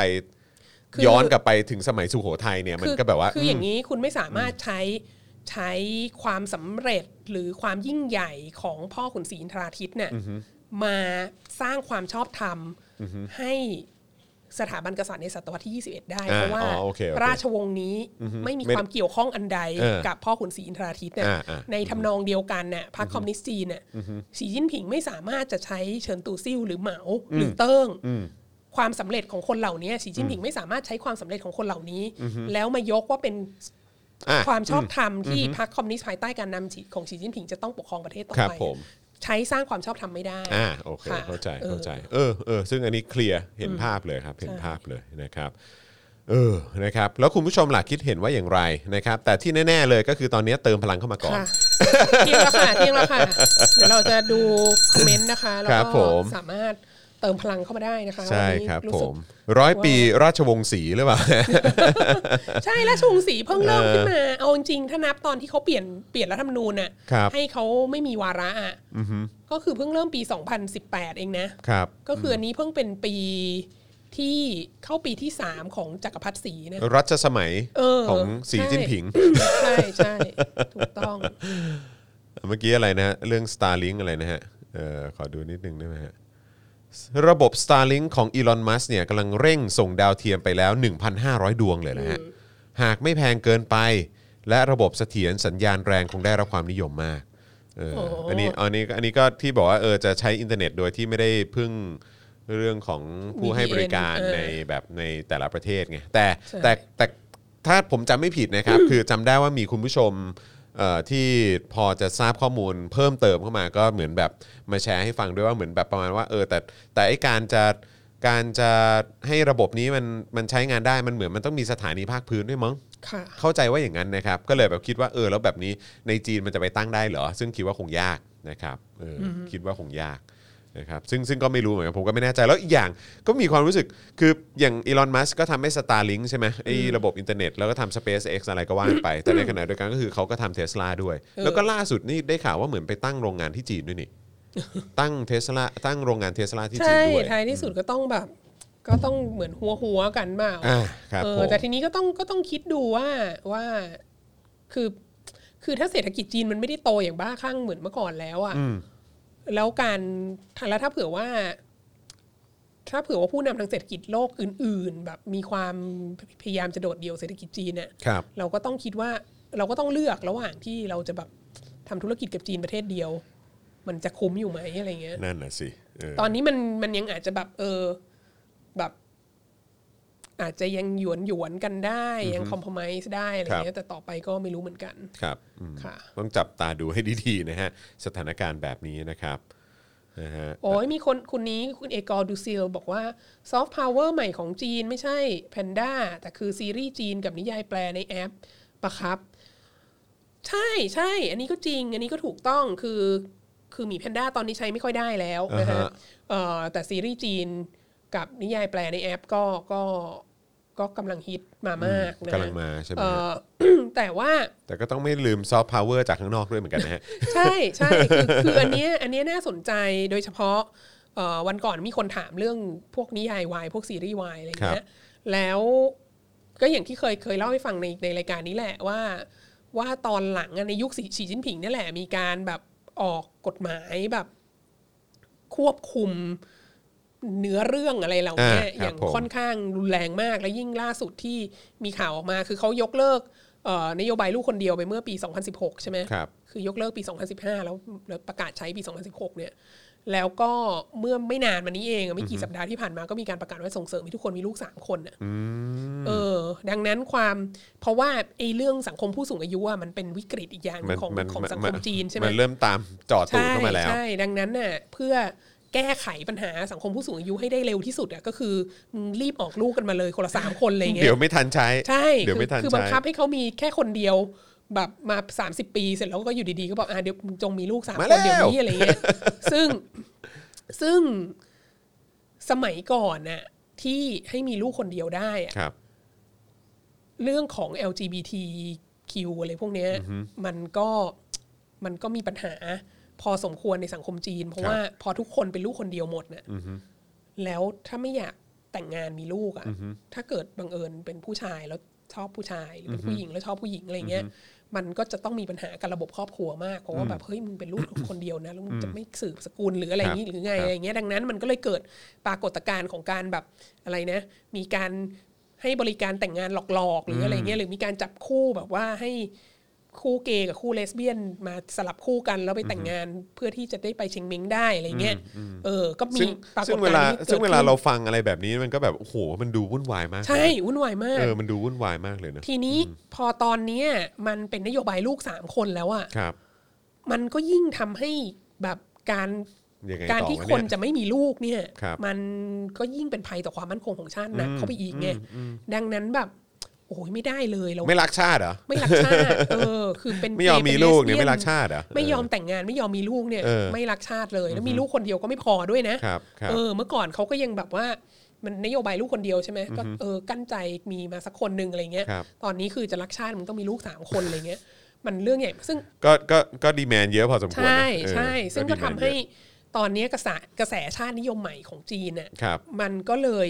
โจมตีกลุ่ม LGBT มาก แล้วก็โจมตีกลุ่มเฟมินิสต์มาก คื ครัอบ อะไรก็ตามที่จะตั้งคำถามกับการบังคับให้คนมีลูกอะ ครับ ก็จะโดนโจมตีว่าไม่รักชาติหรือว่าเป็นภัยต่อความมั่นคงเยอะมาก ซึ่งอันเนี้ยมันก็ส่งผลกระทบมาถึงเทรนด์ของนิยาย แล้วก็ซีรีส์ที่มันขายได้ดีในภูมิภาคนี้ก็คือ ก็คือพวกวายต่างๆอะไรเงี้ยมันก็จะถูกควบคุมให้เข้มข้นเข้าไปอีก แล้วมันก็เลยเกิดเหตุว่าพอหลังจากที่กฎหมายมันควบคุมมากขึ้นเนี่ย ครับ พวกเอ่อผู้ผลิตในจีนเอง หรือผู้ผลิตในประเทศอื่น ๆ ที่ต้องการจะเข้าไปขายในจีน แบบถูกกฎหมายอ่ะก็เลยต้องแบบใส่ตัวละครผู้หญิงเข้าไปอ่ะ อืม เออให้มันแบบ ให้บอกไว้ก่อนว่า เออนะ เรื่องเนี้ยแบบพระเอกสองคนน่ะ ที่เขาเป็นเพื่อนสนิทกันน่ะเขาก็ต่างก็มีแฟนเป็นผู้หญิงนะ อ่า อะไรเงี้ย ครับ แต่ว่า ผม อีตัวละครผู้หญิงนี่ก็คือจะไม่ค่อยปรากฏเลย เออเออเออ คือใส่ไว้เป็น disclaimer เฉยๆแบบ มีแฟนผู้หญิงอยู่นะ แต่ว่าแบบ ใส่ไว้ ก็สนิทกับผู้ชายคนนี้อะ อา ไร รมเงี้ย ณ์เป็นไม้กันหมา เออซึ่งก็ เออ ได้รับความการวิพากษ์วิจารณ์จากแฟนคลับเยอะมากว่า ครับ อะไรของมึงเนี่ย อะ จะ ไร ใส่เขามาทำไมอะไรเงี้ยแบบมัน ใช่เสียอรรถรส มันไม่ make sense อะไร ครับ เงี้ ผ ย ม เออ แล้วก็ก็คือ แม้กระทั่งผู้หญิง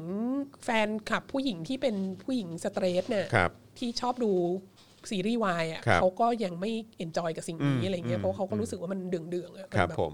อันนี้มันทำแค่ให้มันถูกกฎหมาย ค อะไร รับ เงี้ย ครับครับ เออ ดังนั้นแบบ มันก็ทำเราคิดว่าอันเนี้ยก็ทำให้ซอฟต์พาวเวอร์จากซีรีส์และนิยายแปลของจีนอันเนี้ยมันแบบลดความลดอิทธิพลลงไป เพราะว่ามันถูกปิดกั้นตรงนี้นะฮะคือเราต้องยอมรับว่าในศตวรรษนี้เนี่ยอำนาจซื้อของสาววายและ LGBT เนี่ยมันสูงมาก อืมใช่ แล้วก็นานาประเทศนอกประเทศจีนเขาก็ เขาก็ให้การยอมรับส่งเสริมเรื่องนี้กันมากอะไรเงี้ยไต้หวันนี่แบบว่ามีมีสมรสเท่าเทียมมา แล้วอะไรเงี้ยแล้วก็ก็ก็คือก็ก็เป็นเรื่องที่ต้องจัดการอ่ะเออ ญี่ปุ่นนี่พวกรัฐมนตรีหัวโบราณก็พยายามจะออกมาแบบเรียกร้องให้ผู้หญิงญี่ปุ่นมีลูกมากขึ้นอะไรเงี้ยก็ก็ก็โดนด่าทุกครั้ง ครับผม แล้วถ้าจะเรียกร้องให้มีลูกมากขึ้นต้องมาพร้อมกับแพ็กเกจว่าแบบถ้ามีลูกมากขึ้นเราจะได้เงินช่วยเหลือจากรัฐบาลโน่นนี่นั่น จะลดภาษีจะอะไรเงี้ยอย่างมากเขาถึงจะยอมนะดังนั้นในในข้อนี้เนี่ย ไม่คือคือ เออ คือคือเพราะฉะนั้นคิดว่าไอ้ไอ้ไอ้วิธีการควบคุมซะทุกอย่างแบบเนี้ยท้ายที่สุดมันจะได้เหรอฮะอาจารย์วัฒนาเพราะว่าคือคือเขาจะคุมด้วยเผด็จการ แต่ว่าจะเดินหน้าเศรษฐกิจด้วยด้วยทุนนิยม นิยมเออ คือแล้วมันมันสองสิ่งเนี้ยที่มันที่มันขัดกันน่ะ แล้ว เห มั ลื น อเกินน่ะ แล้วเขาก็ มัน รู้ไง มัน เราว่ามันก็น่าสนใจที่ว่าไอ้นิทรรศการประวัติศาสตร์พรรคคอมมิวนิสต์จีนเนี่ยที่ ครับ บอกอ่ะก็เล่าประวัติศาสตร์พรรคคอมมิวนิสต์จีนมาแล้วอยู่ดีๆข้ามทศวรรษพันเก้าร้อยห้าสิบถึงพันเก้าร้อยเจ็ดสิบข้ามยุคเหมาอ่ะ ครับ ซึ่งยุคเหมามันก็คือยุคลัทธิบูชาตัวบุคคลไง ครับ ยูก็รู้ว่าลัทธิบูชาตัวบุคคลมันทำให้เกิดความชิบหายไวายป่วงเยอะมาก ใช่ใช่ ในประวัติศาสตร์ซึ่งยูไม่อยากพูดถึงอะ่ะเสร็จแล้วยูก็มาสร้างลัทธิบูชาตัวบุคคลขึ้นมาใหม่ แล้วความต่างกันอีกอย่างก็คือสมัยเหมาอ่ะมันสร้างได้ เพราะมันไม่มีอินเทอร์เน็ตไงแล้วมันไม่มีการเดินทางออกนอกประเทศอะจีนมันปิดประเทศอ่ะ ครับ แต่ว่าสมัยนี้มันมีทั้งอินเทอร์เน็ต มีทั้ง VPN มีทั้งแบบคนเดินทางออกนอกประเทศอะไร ค เงี้ รั ย บ แล้วจะเราจะทำยังไงเราจะควบคุมยังไงอะไรเงี้ยมันมันดูยากมันดูยากมากคืออไม่ไม่เห็นทิศทางอันจะเป็นไปได้ หนักฮะอืม ค่ะ นะครับเอ่อชาวจีน อ๋อทุนนิยมสามัญจีนเพื่อยึดแผ่นดิน ยึดประเทศชัดเจน จะซ้ำรอยโซเวียตไหมครับ เออไม่น่าจะเหมือนกับโซเวียต เพราะว่าโซเวียตในแง่หนึ่งอ่ะมันก็มันก็ล่มสลายด้วยด้วยนโยบายของรัฐนะ คือเราคิดว่ามิคาโอลกอร์บาชอฟเนี่ยที่ผลักดันการปฏิรูปเนี่ยเขามีทั้งกลาสนอสและเปเรสซอยกาซึ่ง ครับ คือปฏิรูปเศรษฐกิจและการเมืองไปควบคู่กัน ครับ ดังนั้นแบบถ้าปฏิรูปการเมืองด้วยและเข้าสู่ความเป็นประชาธิปไตยอ่ะมันก็ไม่สามารถจะเป็นสหภาพโซเวียตเหมือนเมื่อก่อนได้อะไรเงี้ยดังนั้นก็คือในแง่หนึ่งมันก็เลยเป็นการล่มสลายแบบวางแผนไว้ประมาณหนึ่งอ่ะเออมันก็มันก็เลยเนี่ยตัวรัสเซียเองอ่ะที่เป็นหลักใหญ่ของสหภาพโซเวียตอ่ะ ครับ มันก็เลยเซอร์ไวฟ์ออกมาได้ แล้วก็ยังคงเป็นมหาอำนาจในโลกมาได้อะไรเงี้ย แต่ว่าของจีนนี่ถ้าถ้าไม่มีการเตรียมการนะ ครับ ที่จะ ที่จะเลิกเป็นเผด็จการพักเดียวเนี่ย ครับ ก็อาการน่าเป็นห่วงเหมือนกันก็คือก็ก็ดูจี คือน แปลว่าคือคือรัสเซียเนี่ย หรือว่าโซเวียตเนี่ยก็กึ่งกึ่งๆเหมือนว่าวางแผนไว้ว่า ใช่ ก็คงก็คงจะต้องมาเวเนี้แหละ ใช่ใช่ แต่ว่าเนี่ยคือ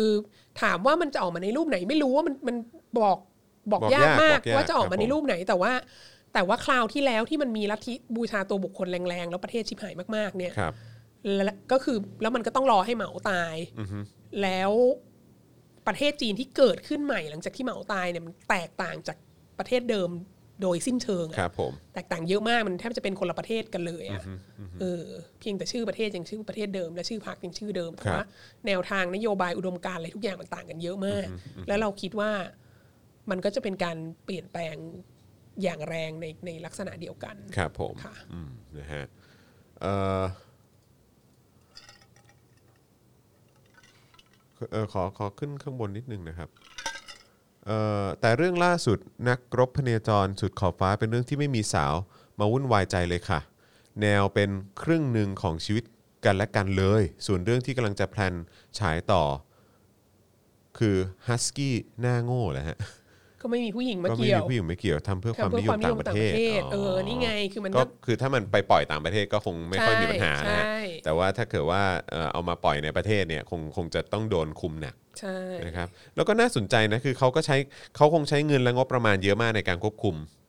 คอนเทนต์และข้อมูลและเอ่ออินเทอร์เน็ตและอะไรทุกอย่างอ่ะเออคือในการปิดกั้นเขาคงใช้งบประมาณเยอะมากจริงๆอ่ะ อย่างอย่างที่เราเคยบอกว่าเอ่อ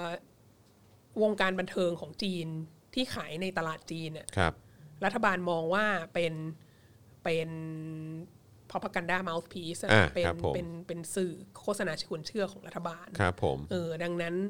ถ้าจะหากินกับตลาดภายในประเทศจีนเนี่ย ครับ ก็ต้องดำเนินตามนโยบายของรัฐบาลอย่าง อืม เข้มข้นมาก ครับเพราะว่าถ้าผิดนโยบายแล้วก็จะสามารถโดนแขวนโดน อ่ะ แบนโด ใช่ นอะไรแล้วแบบ ใช่ แบนอย่างเป็นทางการจากรัฐบาลพรรคคอมมิวนิสต์จีนนี่น่ากลัวมาก เรื่องใหญ่นะฮะ คือประกาศออกมาว่าอ่ะอีนี่แบนอะไรเงี้ยก็คือหนังเรื่องไหนละครเรื่องไหนที่มีอีนี่อยู่อ่ะก็คือห้ามฉายคนอื่นที่เหลือก็เจ๊งวายวอดกันหมดอะไร ครับ เงี้ย ผม ดังนั้นแล้วมันก็เป็นตลาดที่ใหญ่คือที่ผ่านมาตั้งแต่ตั้งแต่ทศวรรษ2000 มาเนี่ยตลาดของวงการบันเทิงจีนเนี่ยตลาดในประเทศใหญ่กว่าตลาดต่างประเท อื ศ ม แล้วก็ยิ่งเข้ามาถึงยุคโควิด แล้วอะ อืม แนวโน้มมันก็คือว่าตลาด ก็โต ในประเท จะ ศ โตไปทางนั้ ก็ นแห จะ ละ ต้องพึ่งพึ่งตลาดในประเทศนี่แหละ ครับผม ค่ะ ซึ่งก็ในแง่หนึ่งก็ ไม่รู้ดีหรือไม่ดีนะสำหรับแบบว่าอุตสาหกรรมซีรีส์วายประเทศไทยนะคือก็ถ้าอยากได้เงินจากตลาดจีนก็ต้อง ก็ต้องนี่แหละทำทำซีรีส์แบบที่มีตัวละครผู้หญิงดึงเดืองเข้าไป อืม อะไรเงี้ย ครับ แต่ว่าก็มันก็หมายความว่าการแข่งขันภายนอกประเทศอ่ะก็อาจจะมีการแข่งขันน้อยลง เพราะว่าพวกบริษัทในประเทศจีนก็อาจจะไม่ทำอะไรออกมาแข่งนอกประเทศมากเท่าเมื่อก่อนอะไรเงี้ย เออเดี๋ยวเดี๋ยวเดี๋ยวเดี๋ยวเดี๋ยวช่วยเลื่อนเลื่อนเลื่อนขึ้นนิดหนึ่งฮะเออเออเออเออนะครับอ่ะเดี๋ยวเดี๋ยวเดี๋ยวเดี๋ยวเราเดี๋ยวเราขอขอขึ้นไปอันนึงมันมีมันมีพูดถึงมิลเลนเนียลอะไรสักอย่างเอออ่ะเดี๋ยวเดี๋ยวของคุณสกู SJC เดี๋ยวเดี๋ยวเดี๋ยวกลับมานะครับ ขอขอขึ้นไปนิดนึงอ่ะเนี่ยทำไมคุณสะเออสริดหรือเปล่าสสริดหรือสริดเนี่ยทำไมรัฐบาลจีนถึงลบโพสต์ทั้งหมดของคนจีนรุ่นมิลเลนเนียลเกี่ยวกับอะไรฮะ ถางผิง ถางผิงเหรอฮะ นั่นคือ Line flat movement การทำงานแบบ slow life ครับ ก็มันก็ไม่ไม่เป็น ไม่เป็นไปตามนโยบายของรัฐบาลจีน รัฐบาลจีนไม่อยากให้ใครสโลไลฟ์ตอนนี้นะคะ อ๋อครับ เรา ผม ต้องกำแพงเหล็ก 1.4 พันล้านคนเนี่ยต้องช่วยกันแบบว่าสร้างชาติสร้างเศรษฐกิจของเราเพื่อเออแข่งขันกับไอ้พวกจักรวรรดินิยมตะวันตก แล้วก็แบบพึ่งเงินลงทุนจากต่างชาติก็ไม่ได้ด้วย เพราะว่าเพราะว่ามันเพราะว่ามันจะมาเสี่ยมให้เราทะเลาะกันอะไรอย่างเลยดังนั้นคุณ lying flat ไม่ได้นะคุณ ครับผม slow life ไม่ได้เด็ดขาด คุณต้องทำงานหนักมากค่ะ คุณสกู SJC บอกว่าอาจารย์คิดว่าการระดมพลเพื่อกดดันเซเลบนอกประเทศให้พูดตามเน r ร t i v e ของจีน หรือให้ขอโทษถ้าพูดไม่เข้าหู จะส่งผลกระทบต่อจีนในระยะยาวไหมครับ เอออันนี้ก็ อันนี้ก็เป็นการกดดันที่ใช้ตลาดในประเทศจีนเป็นหลักนะ อืม คือเซเลบที่จะถูกกดดันให้ทำเช่นนั้นได้ก็คือเซเลบที่ต้องการได้เงินจากตลาดภาย ในจี ใน น ประเทศจีน ครับ ก็เลยถูกกดดันได้ ทีนี้ถ้าเผื่อว่าเป็นดังนั้นเขาจะไม่กดดันเซเลบที่มันมันไม่ไม่ได้มีตลาดในประเทศจีนเนี่ย ครับ เออก็ก็ก็อันนี้ก็เป็นอันนี้อาจกล่าวได้ว่าเป็นเป็นการดำเนินนโยบายภายในประเทศนะเพราะว่าทุกอย่างก็คือใช้ตลาดในประเทศจีนในการควบคุม ถามว่าในระยะยาวจะมีปัญหาต่อจีนไหม ก็อยู่ที่ว่ารัฐบาลจีนเนี่ยควบคุมเอ่อผู้บริโภคภายในประเทศได้มากแค่ไหน อืม จะมาจัดการกับการใช้ VPN อะไรอย่างเงี้ย ครับ ได้มากแค่ไหนนะฮะแล้วก็ โอ้แต่ยิ่งแต่คือตอนนี้คือมัน expose ไปกับกับ VPN แล้วเนอะ ใช่ เออถ้าเกิดว่าพยายามจะคุม VPN อีกนี่คือแบบโอ้โห แล้วก็แล้วก็นอกจากนี้ก็คืออีกอีกประเด็นหนึ่งที่เป็นเรื่องสำคัญมากที่พูดถึงไปเมื่อคราวที่แล้วก็คือว่าไอ้พวกนักเรียนจีนทั้งหลายอะ ครับ ที่แบบว่าตั้งแต่โควิด แล้วกลับเข้าประเทศจีนไม่ได้ อืม เราก็แบบเรียกร้องอยากจะกลับเข้าประเทศจีน แล้วก็รัฐบาลก็ไม่ให้วีซ่าไม่ให้ต่อวีซ่าการศึกษาสักทีอะไรเงี้ยเออมันก็เริ่มมีการมันโจมตีด่ารัฐบาลจีนในทวิตเตอร์และอะไรต่างๆ ในสื่อที่นอกประเทศจีนมันเข้าถึงได้อะทั้งทวิตเตอร์ทั้ง Facebook อะไรต่างๆนานา ครับ อันนี้มันก็เริ่มแบบเขาเรียกอะไรเริ่มดาบนั้นคืนสนองอ่ะ ครับผม อพยายามอยากจะให้มีนักเรียนต่างชาติมาเรียนในจีนเยอะมากๆมากใน แต่ ยุค พอ ขง เจอแบบนี้ จีข ปุ๊บเนอะเออ แต่พอมาเจอสถานการณ์อย่างนี้แล้ว แล้วเขาก็อยู่ในประเทศเขาซึ่งรัฐบาลก็ควบคุมทวิตเตอร์ไม่ได้ควบคุม Facebook อะไรไม่ได้เนี่ย ครับ ก็ก็เสียงจากนักเรียนจีนพวกนี้ก็ก็เริ่มออกมาเยอะมากคราวที่แล้วที่พูดถึงเคสการโจมตีทางทวิตเตอร์ที่หนักมากคือนักเรียน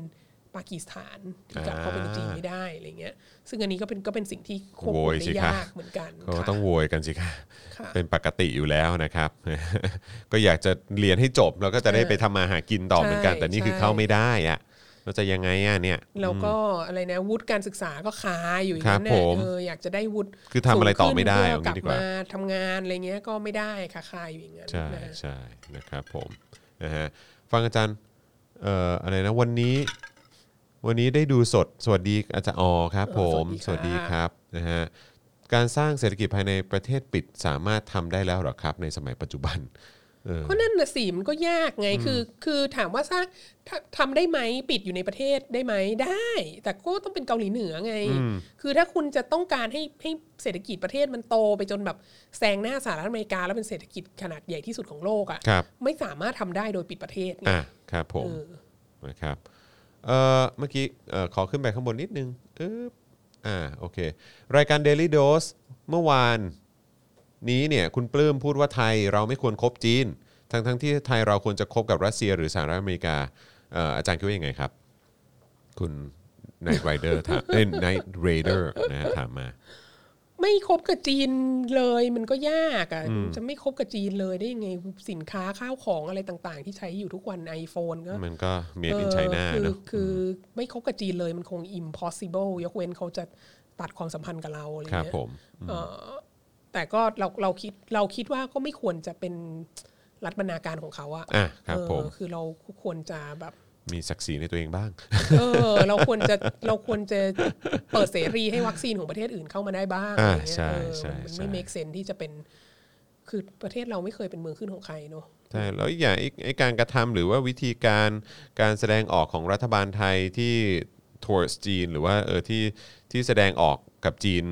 ในปัจจุบันแบบเนี้ยเออมันก็มันก็ไม่ได้สร้างภาพลักษณ์ที่ดีให้กับกับจีนเท่าไหร่นะในสายตาประชาชนชาวไทยอ่ะ เออ เออ ใช่ หลายๆอันประชาชนชาวไทยก็จะมีความรู้สึกว่าเออทำไมทำไมจีนจีนจีนจีนจีนจีนอย่างเดียว ใช่ เลยเนี่ย จริง ๆ อีซีโนแวคนี่คิดว่าเสียหายหลายแสนกับภาพลักษณ์ของ ใช่ จีนมากเลย ใช่ นะ ใช่ คือทั้งทั้งๆที่จริง ๆ แล้วมันเป็นรัฐบาลไทยนั่นแหละที่ คือคือมันจะยิ่ง บ้า ทำ บอ ให้ ซื้อมาม มันจะยิ่งทำให้มหามิตรของคุณที่คุณกล่าวอ้างเนี่ยเออคือ ใช่ ภาพในสายตาประชาชนก็จะแย่ลงไปเรื่อยๆ แย่ไปเรื่อยๆ เใช่ไหมฮะ เอ ก็เท่านั้นเอง น่าเป็นห่วงน่าเป็น ก็แล้วแต่ก็ถ้าอยากทำอย่างนั้นก็ก็ก็ทำไปครับเออนะฮะ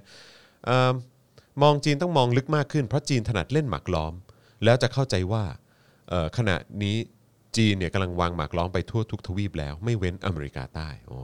ครับผม อ๋ออ๋ออันนี้คือแนวมามาสายแบบว่า BRI นะ Belt and Road อ่า Initiative ครับผมนะฮะ คือมันก็มันก็วางไปได้เรื่อยๆ แหละ ถ้ายังมีตังค์อยู่ไง ครับก็ถ้าก็จะรอดหรือไม่นะฮะพอ เออ ไปเจอ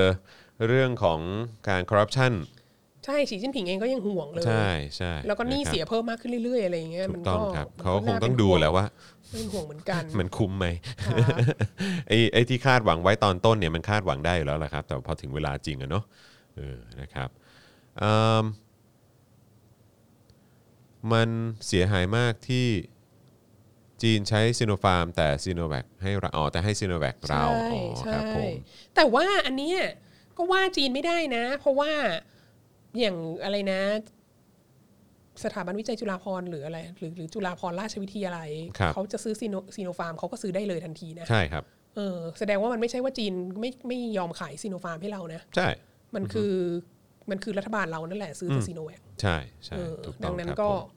นี่แหละถึงบอกไงว่ามันทำให้คนมองจีนในในแง่ร้าย โดยที่จริง ๆ แล้วมันเป็นความผิดของรัฐบาลเราะ ถูกต้อง ไม่ ค ใช่วา รับ ผิด ผ ขอ ม งจีนใน ก็ ข้นี้ ก็ทำเองก็ เออ ก็จะทำให้ไอ้ภาพที่ว่าดูเป็นพันธมิตรกับมหาอำนาจหรืออะไรก็ตามก็จะเอ่อประชาชนก็จะมองว่ามหาอำนาจที่เป็นพันธมิตรกับเราแบบแบบมันไม่โอเค เออ เออนะครับจากการกระทำของรัฐบาลเราเองเนี่ยแหละ ใช่ นะครับก็ก็แล้วแต่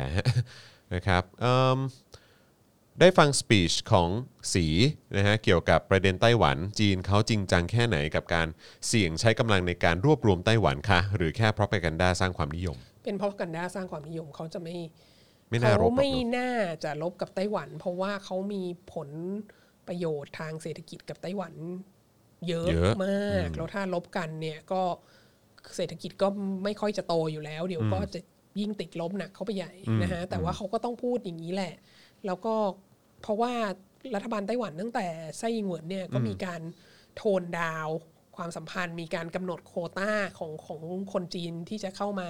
ท่องเที่ยวไต้หวันได้ ไม่ใช่ว่าแบบโอ้โหรับได้ไม่จำกัดเหมือนเมื่อก่อนอะไร ครั เงี้ บ ยแล้วก็ ครับ พยายามจะแบบให้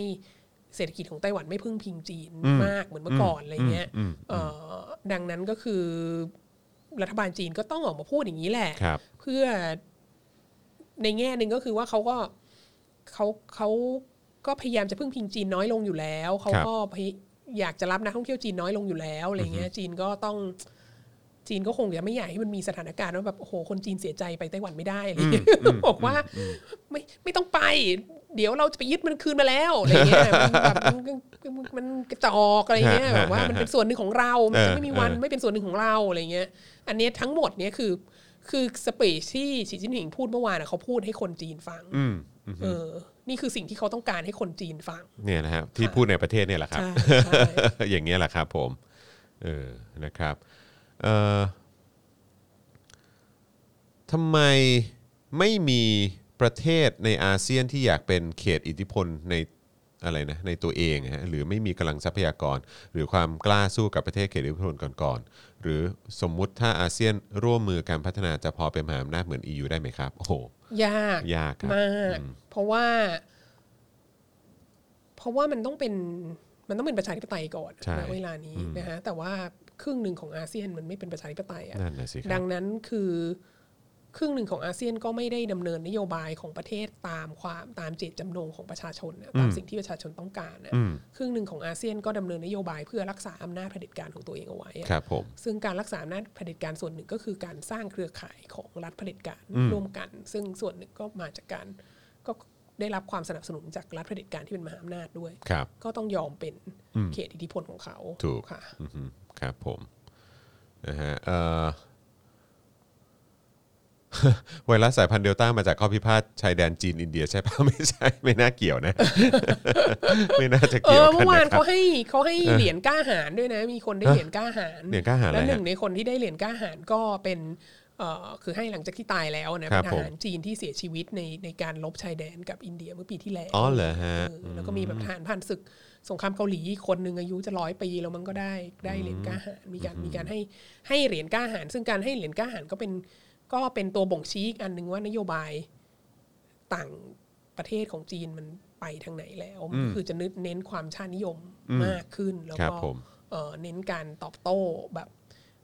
ต่างประเทศอย่างรุนแรงมากขึ้นค่ะ อืมอือฮึนะครับเอ่อเงินเพิ่งเข้าโอนสนับสนุนแล้วนะคะโอ้โหขอบบขอพระคุ คุณ ณ มากนะครับ ค่ะ แหม ที่บอกว่าชอบฟังพี่น้องคู่นี้สุดแล้วค่ะ ฟังคุณวินัยแล้วง่วง นี่ในเน้นความเสียงหล่อเขาก็จะมีแบบ ๆ อาจารย์อาจารย์วินัยเขาจะเป็น เอาไว้กลุ่ม เสียงแบบเอ่อทุ้มๆนุ่มๆเออนะครับนะฮะ เป็น easy listening แล้วอาจารย์วินัยจะชอบจะชอบปล่อยจังหวะ ให้คุณผู้ชม และผมได้ได้คิดตาม